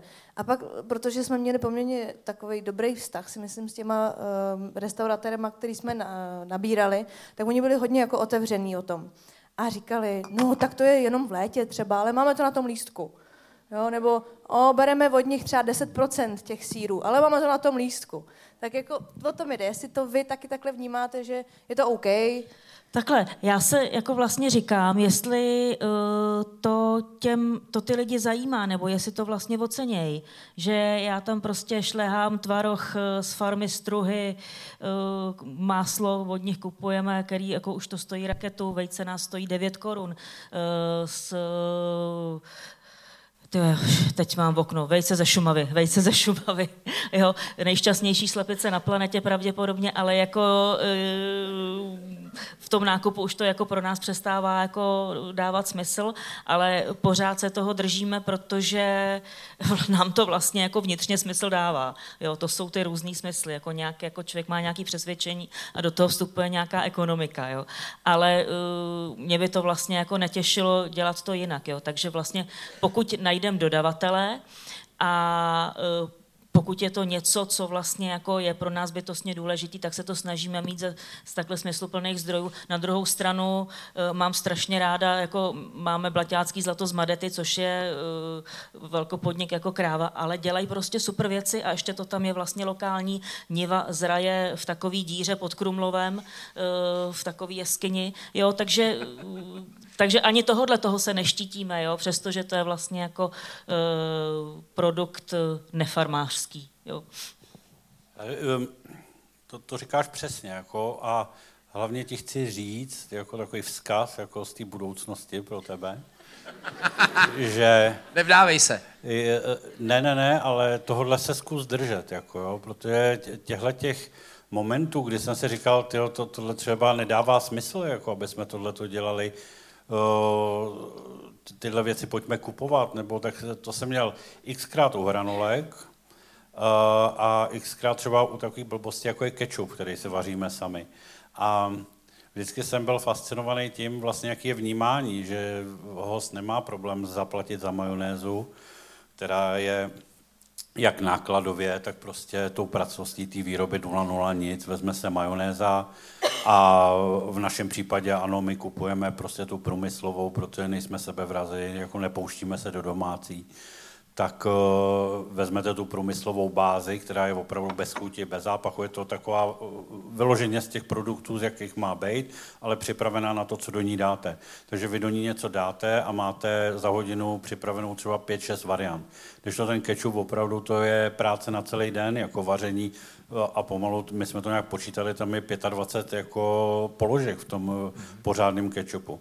Ale vlastně člověk to vnímá blbej ketchup, který by měl být na stole, Eh, zdarma versus majonéza, za kterou klidně zaplatím 40, nemám problém.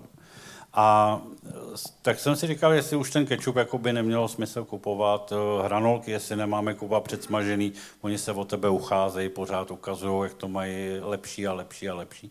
Ale v momentě, kdy na, tohle, na tuhle cestu sejdeš, tak tě to přestane bavit, si myslím. Já tady jsou dvě věci. Já jsem se chtěl teda, já jsem chtěl udělat oblíbené eh, hlasování publika, co je důležitější, jestli jak to chutná nebo odkud to je.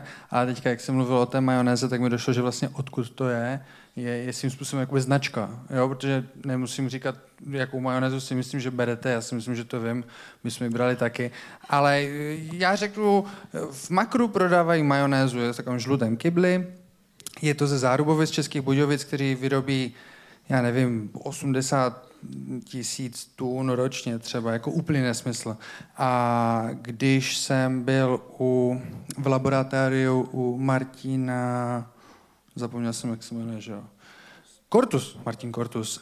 Um, tak Martin Kortus se koukal na Hellmann's majonézu, kterou jsme donesli, protože už jsme nestihli koupit tu žlutou a museli jsme zaběhnout do byly. A říkal, o, tak tohle je pěkně hnusná. A tak jsme mu řekli, že ji normálně nekupujeme. A, a pak jsme se podívali na ty dvě složení a přišli jsme na to, že ta, ta co vypadá prach zprostě, uh, byla výrazně, výrazně lepší než ta značková Hellmann's, která byla šestka dražší, jakoby v přepočtu na kilo. Um, což taky, ale teďka, jak vás poslouchám a s těma bramborama, je to v podstatě to samé, že um, kde končí to, uh, nebo kde začíná to, že nás zajímá, odkud to je a kde končí to, jak to chutná. Jo, to je podle mě důležitá otázka, jestli, jestli když to bude nějaká specialita z horní dolní, která je prostě jako úplně vyhypovaná verbálně a pak to bude chutnat tak, jako že státe jednou a po už fakt jako nebudete chtít. Jestli je to víc, než když to bude něco, nevím, prostě v Albertu jsem nakoupil surovinu a uvařil jsem to fakt dobře. Jo? Kde je tady ta rovnováha mezi tím? Ono je, ono je to takový strašně subjektivní, jo? třeba u toho, u toho kečupu vám si může říct, jo? nebo hosti ti říkají, eh, proč si nekoupíte Heinz. Jakmile Heinz je, kečup je vymyšlený, prostě to, to neberete. Jenomže jsem byl v apetitu, tenkrát malá Darina pozvala na eh, slepou degustaci kečupu. Mm-hmm. Bylo někdy po ránu a já jsem zrovna měl nějaký náročnější večer předtím a měli jsme to ve čtyřech lidech jako eh, degustaci 30 vzorků kečupu. Tak si představte, takovou máte trošičku eh, to patro nemocný a teďka na vás čeká 30 skleniček se žičkou, úplně bezejmených a v každý je prostě kečup.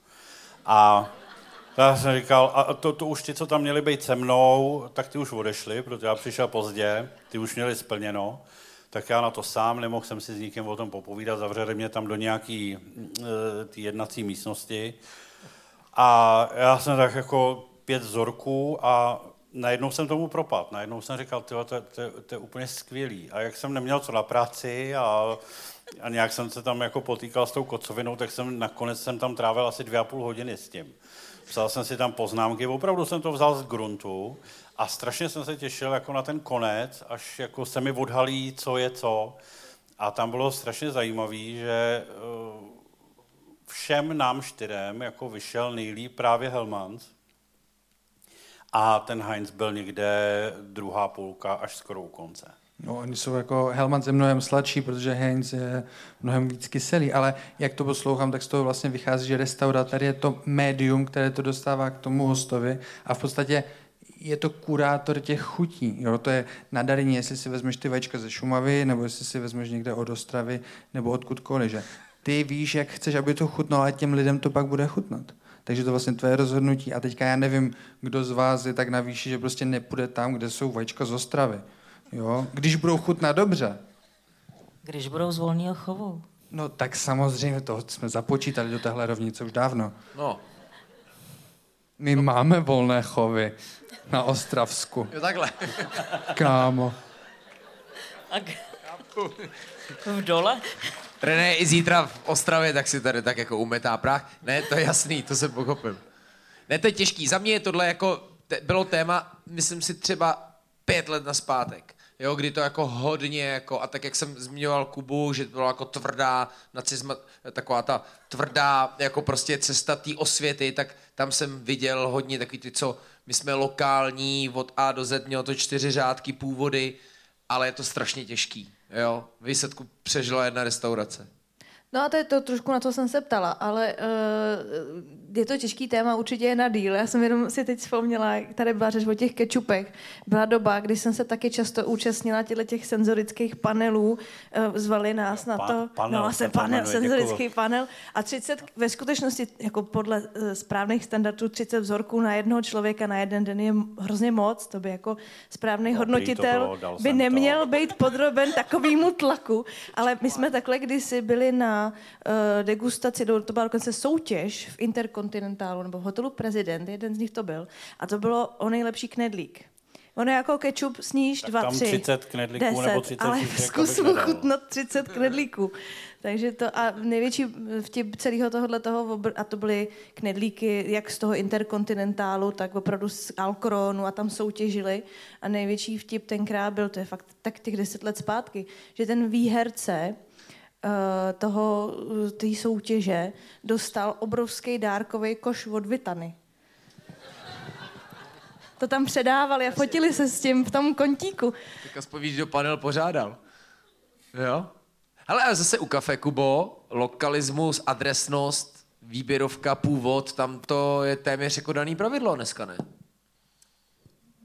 No, tak kdo se chce prezentovat uh, jako kavárna, která opravdu jako pracuje s tou výběrovou kávou a samozřejmě už od toho farmáře, je, tak už by si myslím, že by to jako měl být takový jako standard. Hmm. Ale jak jste teda mluvili o degustaci 30 kečupů, tak bude. jsem si vzpomněl teda na kapink asi největší, co jsem kdy jako zažil a to bylo asi jako 24 vzorků, kdy teda eh, samozřejmě z toho jednoho kola to nepoznáš, takže pak jako srkáš po druhý a pak teda většinou je takový jako pravidlo, že jdeš ještě po třetí. A to teda musím říct, že jsem se asi poprvé jako těšil na to, až bude konec jako pití kafe a zároveň nikdy kafe neplivu a u, ka- u kapingu jako se to dost často dělá, protože ta senzorika, když to jako dostaneš na to patro, tak by to jako mělo stačit, ale já i přesto jako při tom kapingu to všechno piju, ale tady už jsem to plival.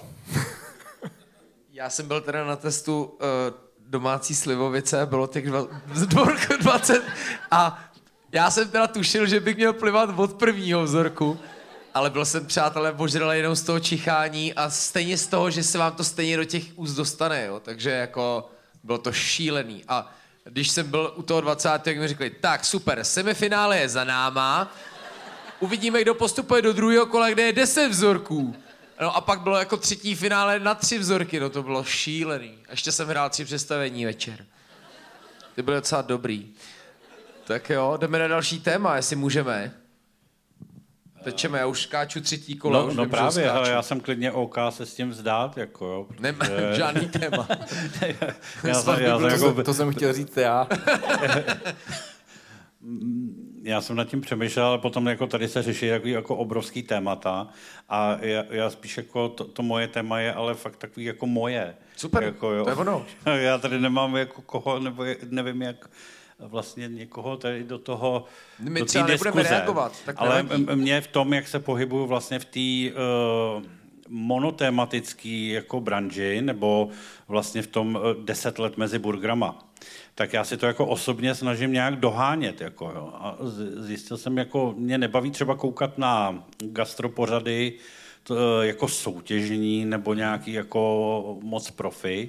Spíš si zalejzám jako někam do YouTube a vlastně ka- každý rok jsem zjistil, že mám nějaký, si najdu nějaký téma kuchařský, vždycky tomu říkám začátek sezóny, jako grilovací, tak, tak si vždycky najdu nějaký téma. Má to co společného i s těma kečupama, protože se jako hrozně osobně propad u mami chuti. Mm-hmm. Protože to je pro mě uh, vlastně taková to kouzlo toho slaného jídla, kdy v půlce eh, tě přestane bavit, anebo naopak to vdechneš. A já si myslím, že tohle tam má nějaký význam, nějak to tam hraje tak jsem si jako na, na letošek jako našel nějakou, nějaký Japonsko, nějaký jakitory, nějaký takovýhle věci, tak jsem to tady chtěl jako hrozně, hrozně probrat, ale pak jsem vlastně zjistil, že to vůbec, to je tak strašně malý téma, takže já si klidně vzdávám a jelikož jsem viděl, že už tečeme, tak uh, klidně... v Kdyby tady byl Promiň. Ringo, který bude zítra z Mutant Fast Food Track, tak ten by si s tebou o tomhle popovídal neskutečně, protože on mi vždycky řekne, jakou azijskou polívku vařil podle větnamského blogera z Paříže, který měl na YouTube video, kde třikrát musel vylejt vývar, ho vyčistit nějak a teď začne ti to popisovat, je to neskutečné. To asi podle Alexa, no. OK, je to on. to bude asi on. Ne, mě ještě, ještě, tak jo, tak já tam dám to téma, vrátím to úplně na začátek, nebo ne téma, ale jenom takovou poznámku u, tý, u toho Marty's Kitchen, jo. Když tohle to propuklo, tak jsem zrovna byl zalezlý v YouTube a koukal jsem na vývary na ramen. Já se třeba si na ramen vůbec netroufám. a jak jsou tam ty nudle a tak dále, všechny ty komponenty, jako mám svý jako limity. A zjistil jsem, že vlastně ve finále mě baví ten vývar na tom nejvíc. Tak jsem se koukal zrovna na ty vývary a bylo opravdu den potom Marty's Kitchen fuck upu a teď jsem narazil na někoho, kdo se jmenuje Sanosan a to je nějaký jako král ramenu. A to je, já jsem s ním viděl nějaký videa a to, to, to je fašista neuvěřitelný, kam se hrabe u Marty's Kitchen. To je ten chlap, který jako to připravuje tam, neuvěřitelně nasraný v obličej. A, ale on, jak má ten produkt prostě nejlepší na světě, tak uh, on si to může dovolit, on tam má neuvěřitelnou frontu. A on tam třeba bylo video, jako, jak, jak tam člověk jako mu chce pochválit, říká, ten váš jako vývar je fantastický. A on mu nějak řekl jako, fuck you, just eat, just eat, don't just talk. Neponižuj to jídlo. A tam jako děti vůbec neexistuje, jo? Tam jako kuřáci tam nesmějí navoněný lidi, jako naparfémovaný lidi, jo, tak t- ten mi přišel jako fantastický, takže najednou eh, celá ta událost kolem Marty Skitchu mi přišla úplně jako vlastně nic. Ale zároveň mi to dalo, jenom abych to tím uzavřel, že čím lepší ten produkt máš, jako čím jako opravdu výjimečnější, tak tím víc si můžeš dovolit. A není zároveň na druhou stranu nic trapnějšího, než když rozjedeš takovouhle kauzou. A teďka to nemyslím na Marty's Kitchen jako jmenovitě, protože já ani pořádně moc neznám ale když ten produkt nemáš stoprocentní a jde s tebou takováhle kauza, tak to není úplně OK. Tak asi tohle je moje téma. Já ještě se vrátím k tomu tvýmu umami, protože eh, můj muž je vědec, a takový biochemik a miluje jídlo, ale právě strašně rád řeší tu chemii toho jídla. A já jsem mu nějak nedávno říkala, co všechno jsou moje takový oblíbené jídla a co si myslím, že právě má to umami, ať se jmenovala parmezán, já nevím, houby, nějaký ořechy, maso a nevím co všechno. A on říká, to se vyjmenovala pět jídel, co má nejvíc glutamátu v sobě, jako přirozeně. A oh, that's the answer to everything. Ale to, to, to, to je v pořádku, tohle, tohle vlastně je přírodní Ještě glutamát, jako a, rajčata taky. Rajčata, no. Takže můj muž šel a koupil mi glutamát. jako myslím online a máme doma prostě vedle pepře, kořenek s já nevím čím vším kmínem, máme glutamát a on mi ho teď sype do jídla. To je, Super. to je v pořádku, ale, ale třeba, třeba jsem koukal taky na ty, na ty vývary a tam je zajímavý jako to prozření toho, eh, toho francouze, který si jako vařil nějaký vývar na ramen a teďka si založil vývar. Každý jsme někdy dělali vývar, že? dal tam v si ty kosti, to maso, dal tam tu zeleninu, dělal si nějaký ty bylinky do svazečku uh, crcal se s tím 12 hodin a vlastně potom si udělal hotovou skleničku a vedle toho si dal dashi, což je japonský vývar, vlastně jenom sušená řasa a bonito vločky, sušený tuňák.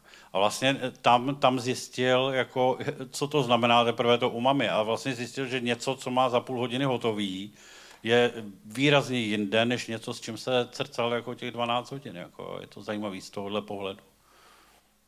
Anka Mechopolu měla jeden díl potravin s nějakým českým uh, fanatikem do, ram, do ramenu jo, jo, jo, a byl to, musím říct, to zajímavý. Kubo, co ty?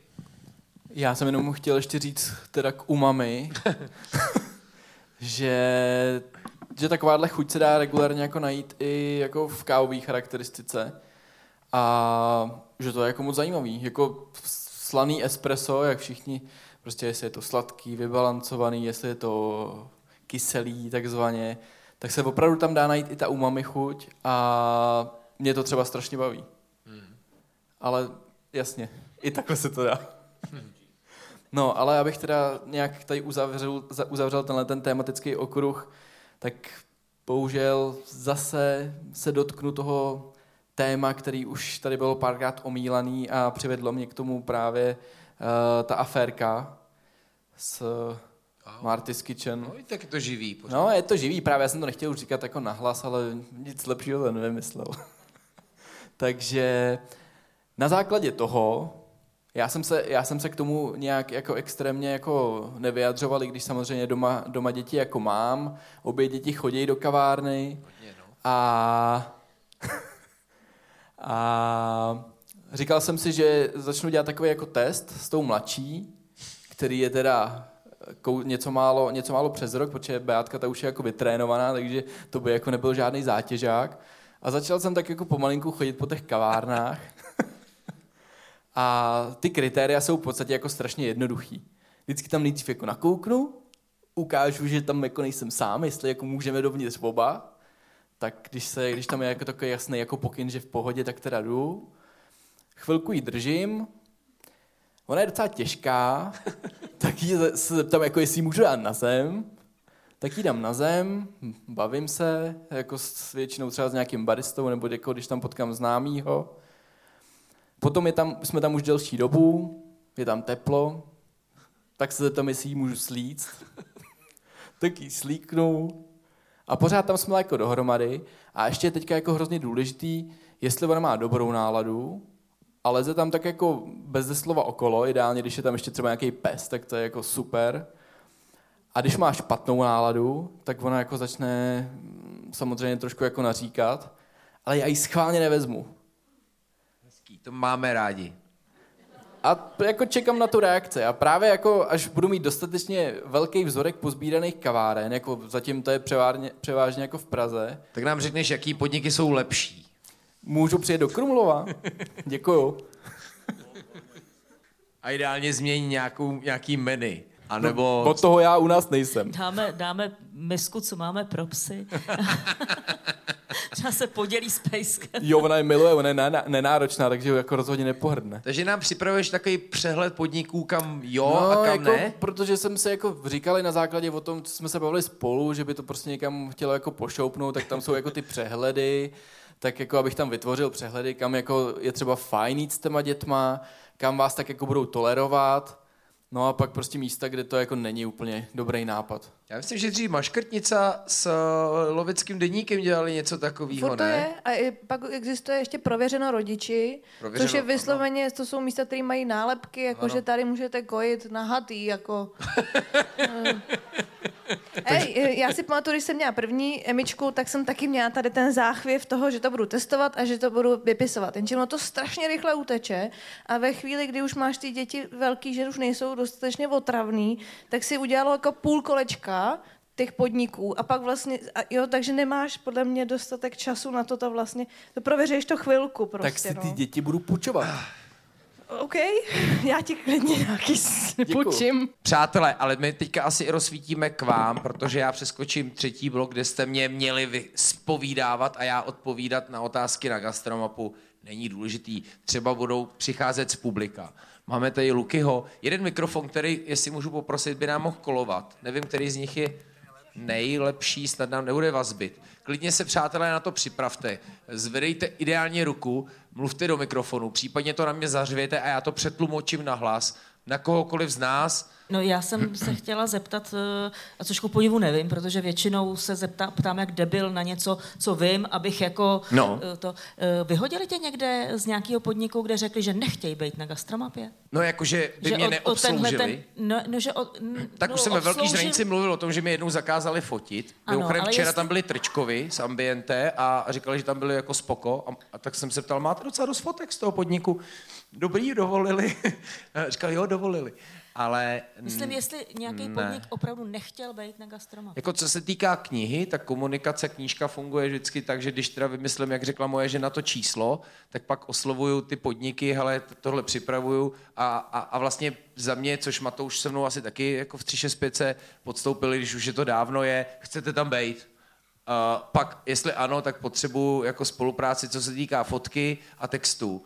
A, a to je všechno a tak, tak mi jako asi, no, asi pět podniků napsalo, že určitě tam být, nebo určitě, že tam nechtějí být.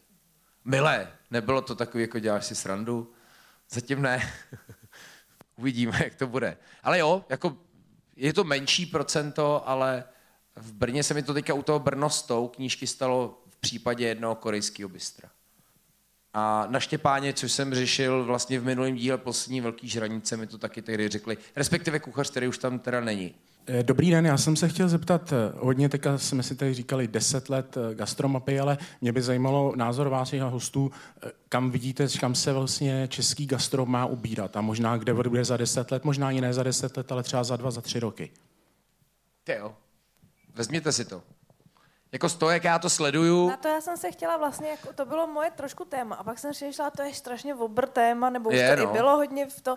Ale vlastně to byl trošku ten směr, kterým jsem tu svoji otázku nebo svoje téma já ubírala, je, že um, máme tu nějaký, nějaký trend, vlastně trendy. Hmm. Jaký jsou ty trendy a jaký budou, jestli, se to, jestli to schladne, ať už je to veganismus, vegetarianismus nebo lokalismus, anebo jestli, jak, jak, kam to prostě půjde. No? To by, mě by to samotnou zajímalo já bych jako to viděl tak, že za poslední tři roky se stalo strašně moc věcí, které samozřejmě nebyly pro ten samotný obor jednoduchý a, a stejně to ten obor, dá se říct, přežil a v něčem ho to možná zastavilo, ale v něčem ho to možná zlepšilo a vlastně to téma pořád jako jede, jo? neutrpělo to, jako samozřejmě spousta restaurací, hospod zavřelo, ale pořád jede a spíš jako zajímavých podniků, aspoň z mého hlediska, přibývá. Takže jako ten obor to nezastavilo.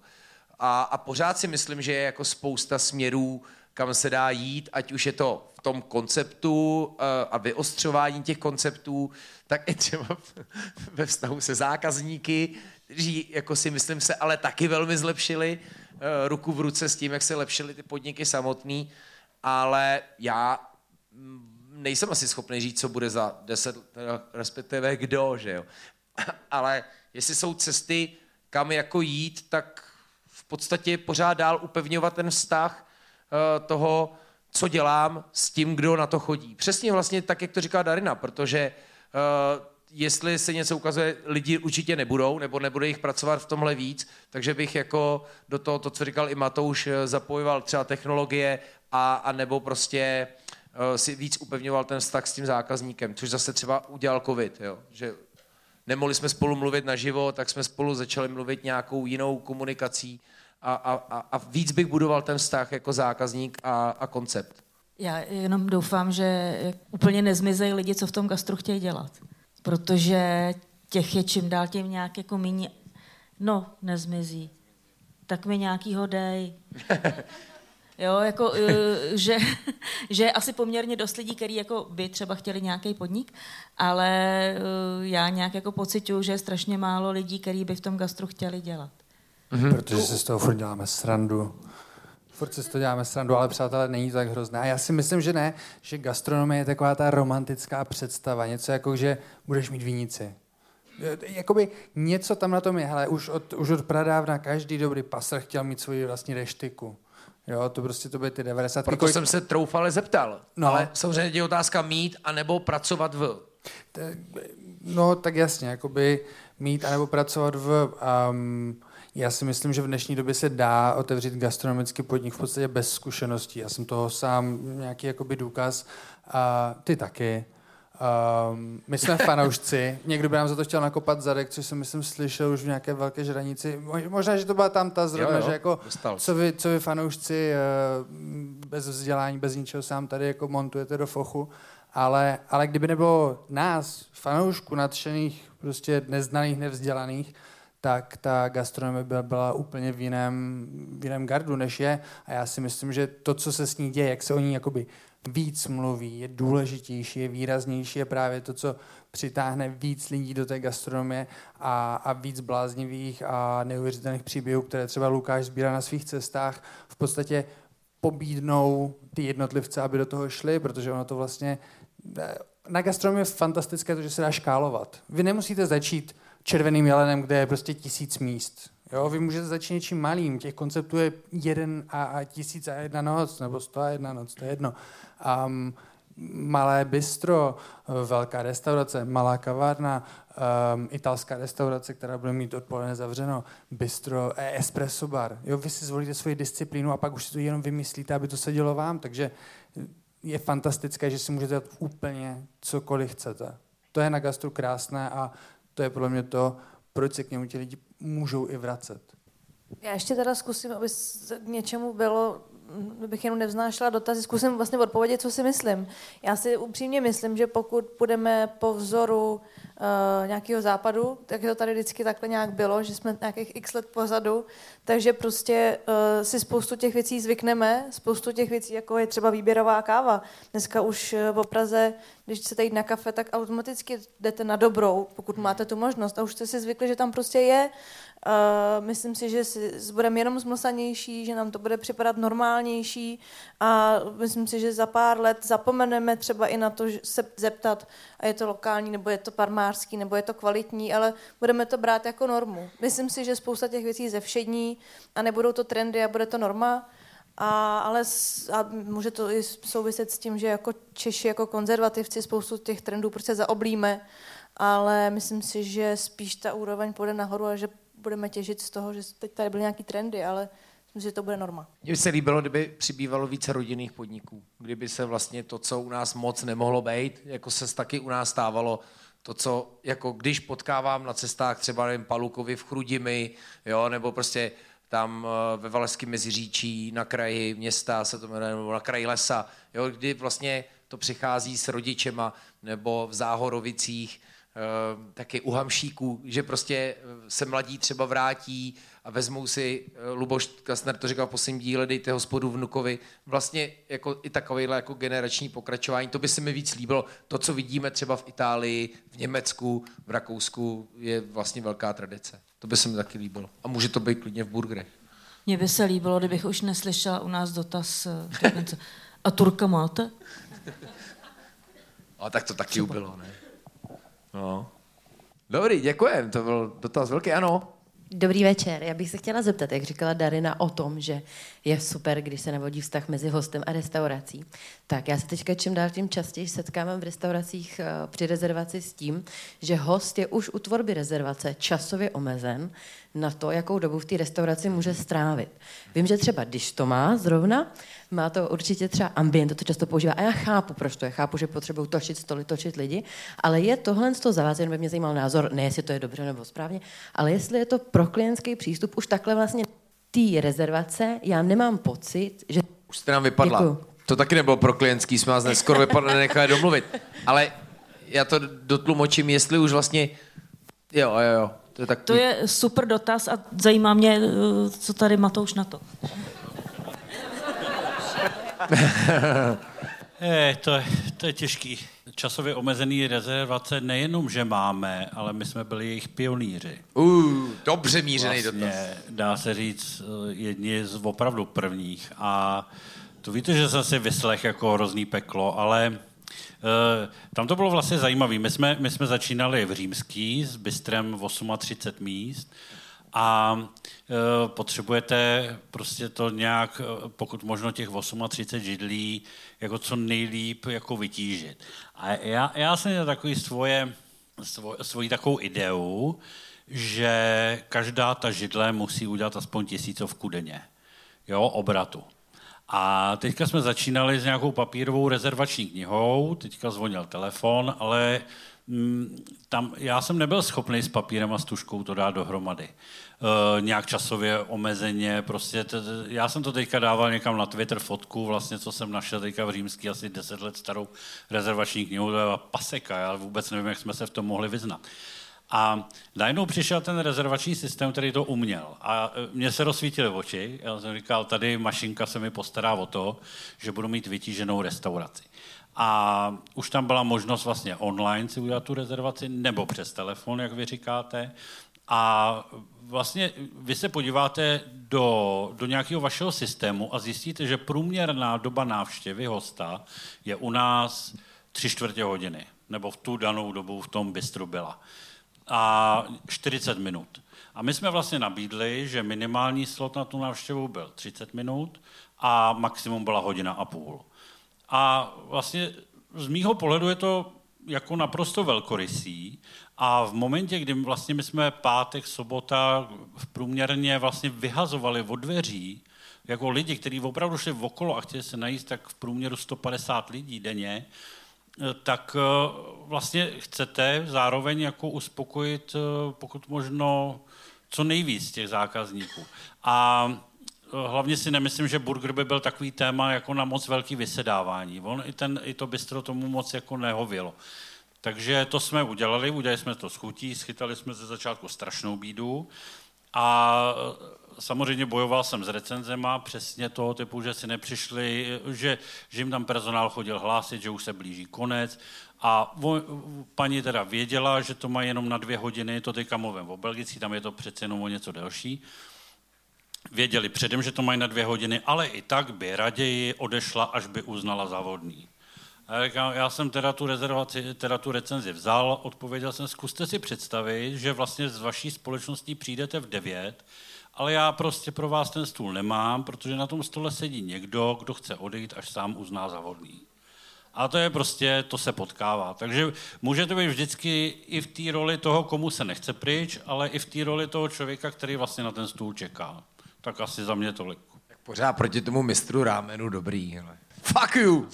Ten tam měl ale 300 metrovou frontu před no, podnikem. To je jiný, to je jiná píseň. Tohle téma jsem si půjčoval minule do žranice, když jako člověk, že jo, nebo vidí to, teď myslím, že uh, Šodo taky nedělá rezervace a, a, a malý, rychlý bystra uh, prostě už jdou do toho uh, na dveře a maximálně třeba číslo, vraťte se za půl hodiny, voláme vám, v Londýně to teda bylo u těch, u těch rychloobrátkových, jo, u kaváren, branče, tam už skoro jako rezervace vůbec nešly. No.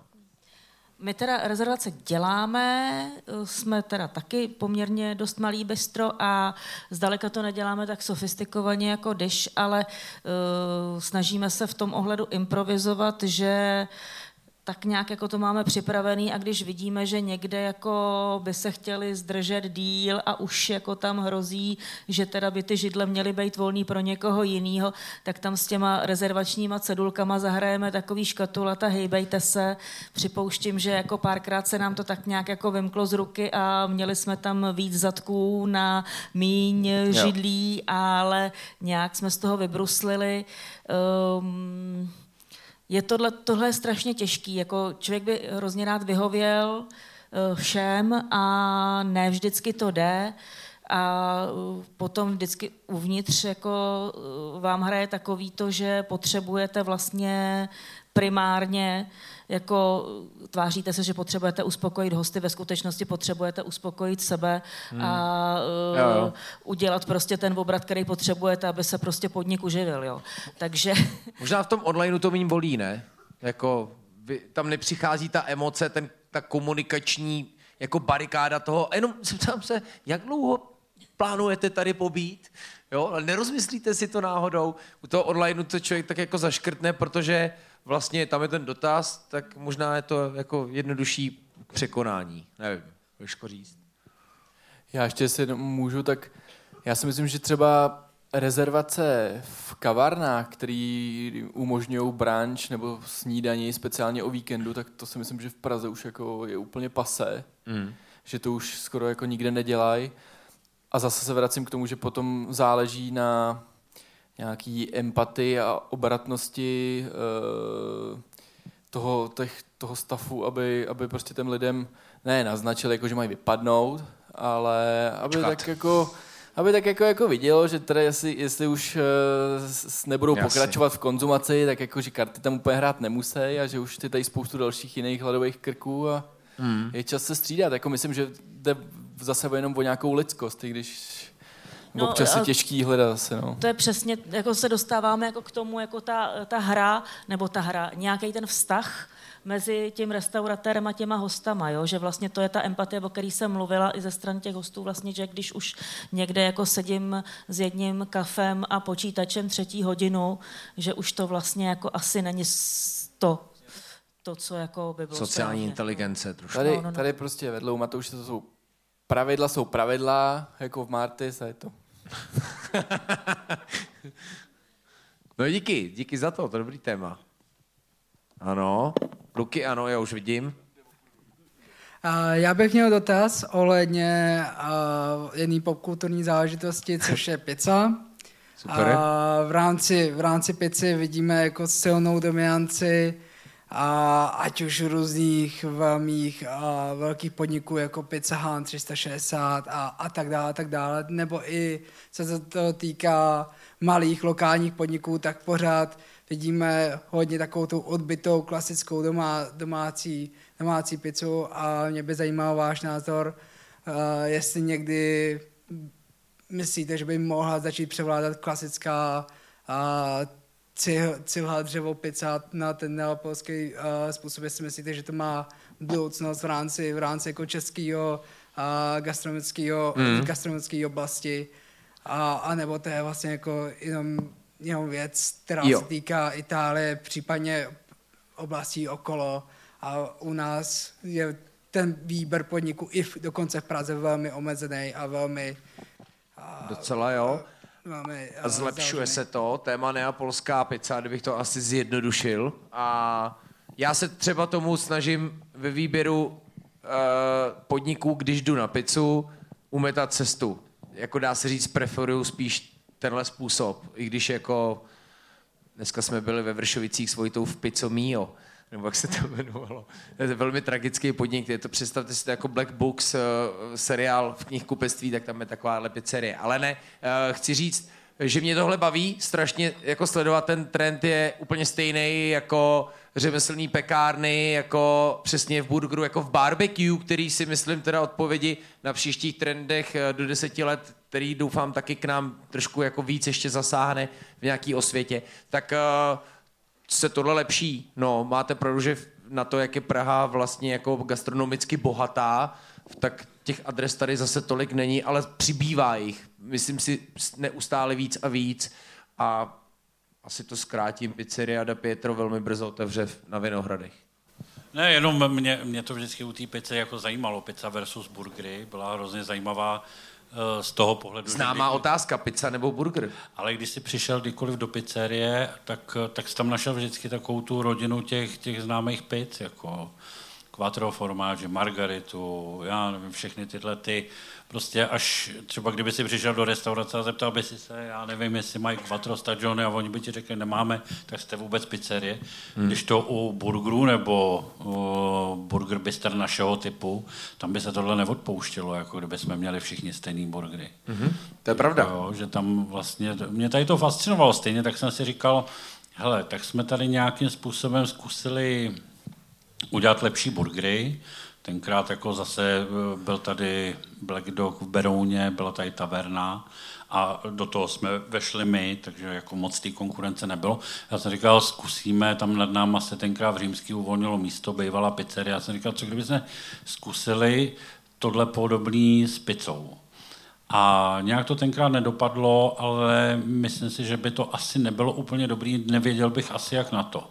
A loni to bylo poprvé, kdy jsme byli v Itálii, v Toskánsku tam jsem byl poprvé jako opravdu ve, jestli se tomu dá říct, jako fancy pizzerie, která byla dražší, ale tam jsem poprvé viděl jako i typem toho podávání a toho servisu, jak vlastně tohle ten produkt, jako ty výběrový pici, jak by měl vypadat a byl jsem z toho naprosto nadšený. Jo, tak většinou tyhle uh, jako hm, pizzerie mají nějakou, ano, OK, jaký základní menu, ale určitě vždycky jedou tu zvaně gourmet pizzu, kde jedou dál svoji recepturu, ať už je to taky, že jo, ať už, se, ať už jsou to taky jako klasiky, ale nebo jdou i jako svojí cestou.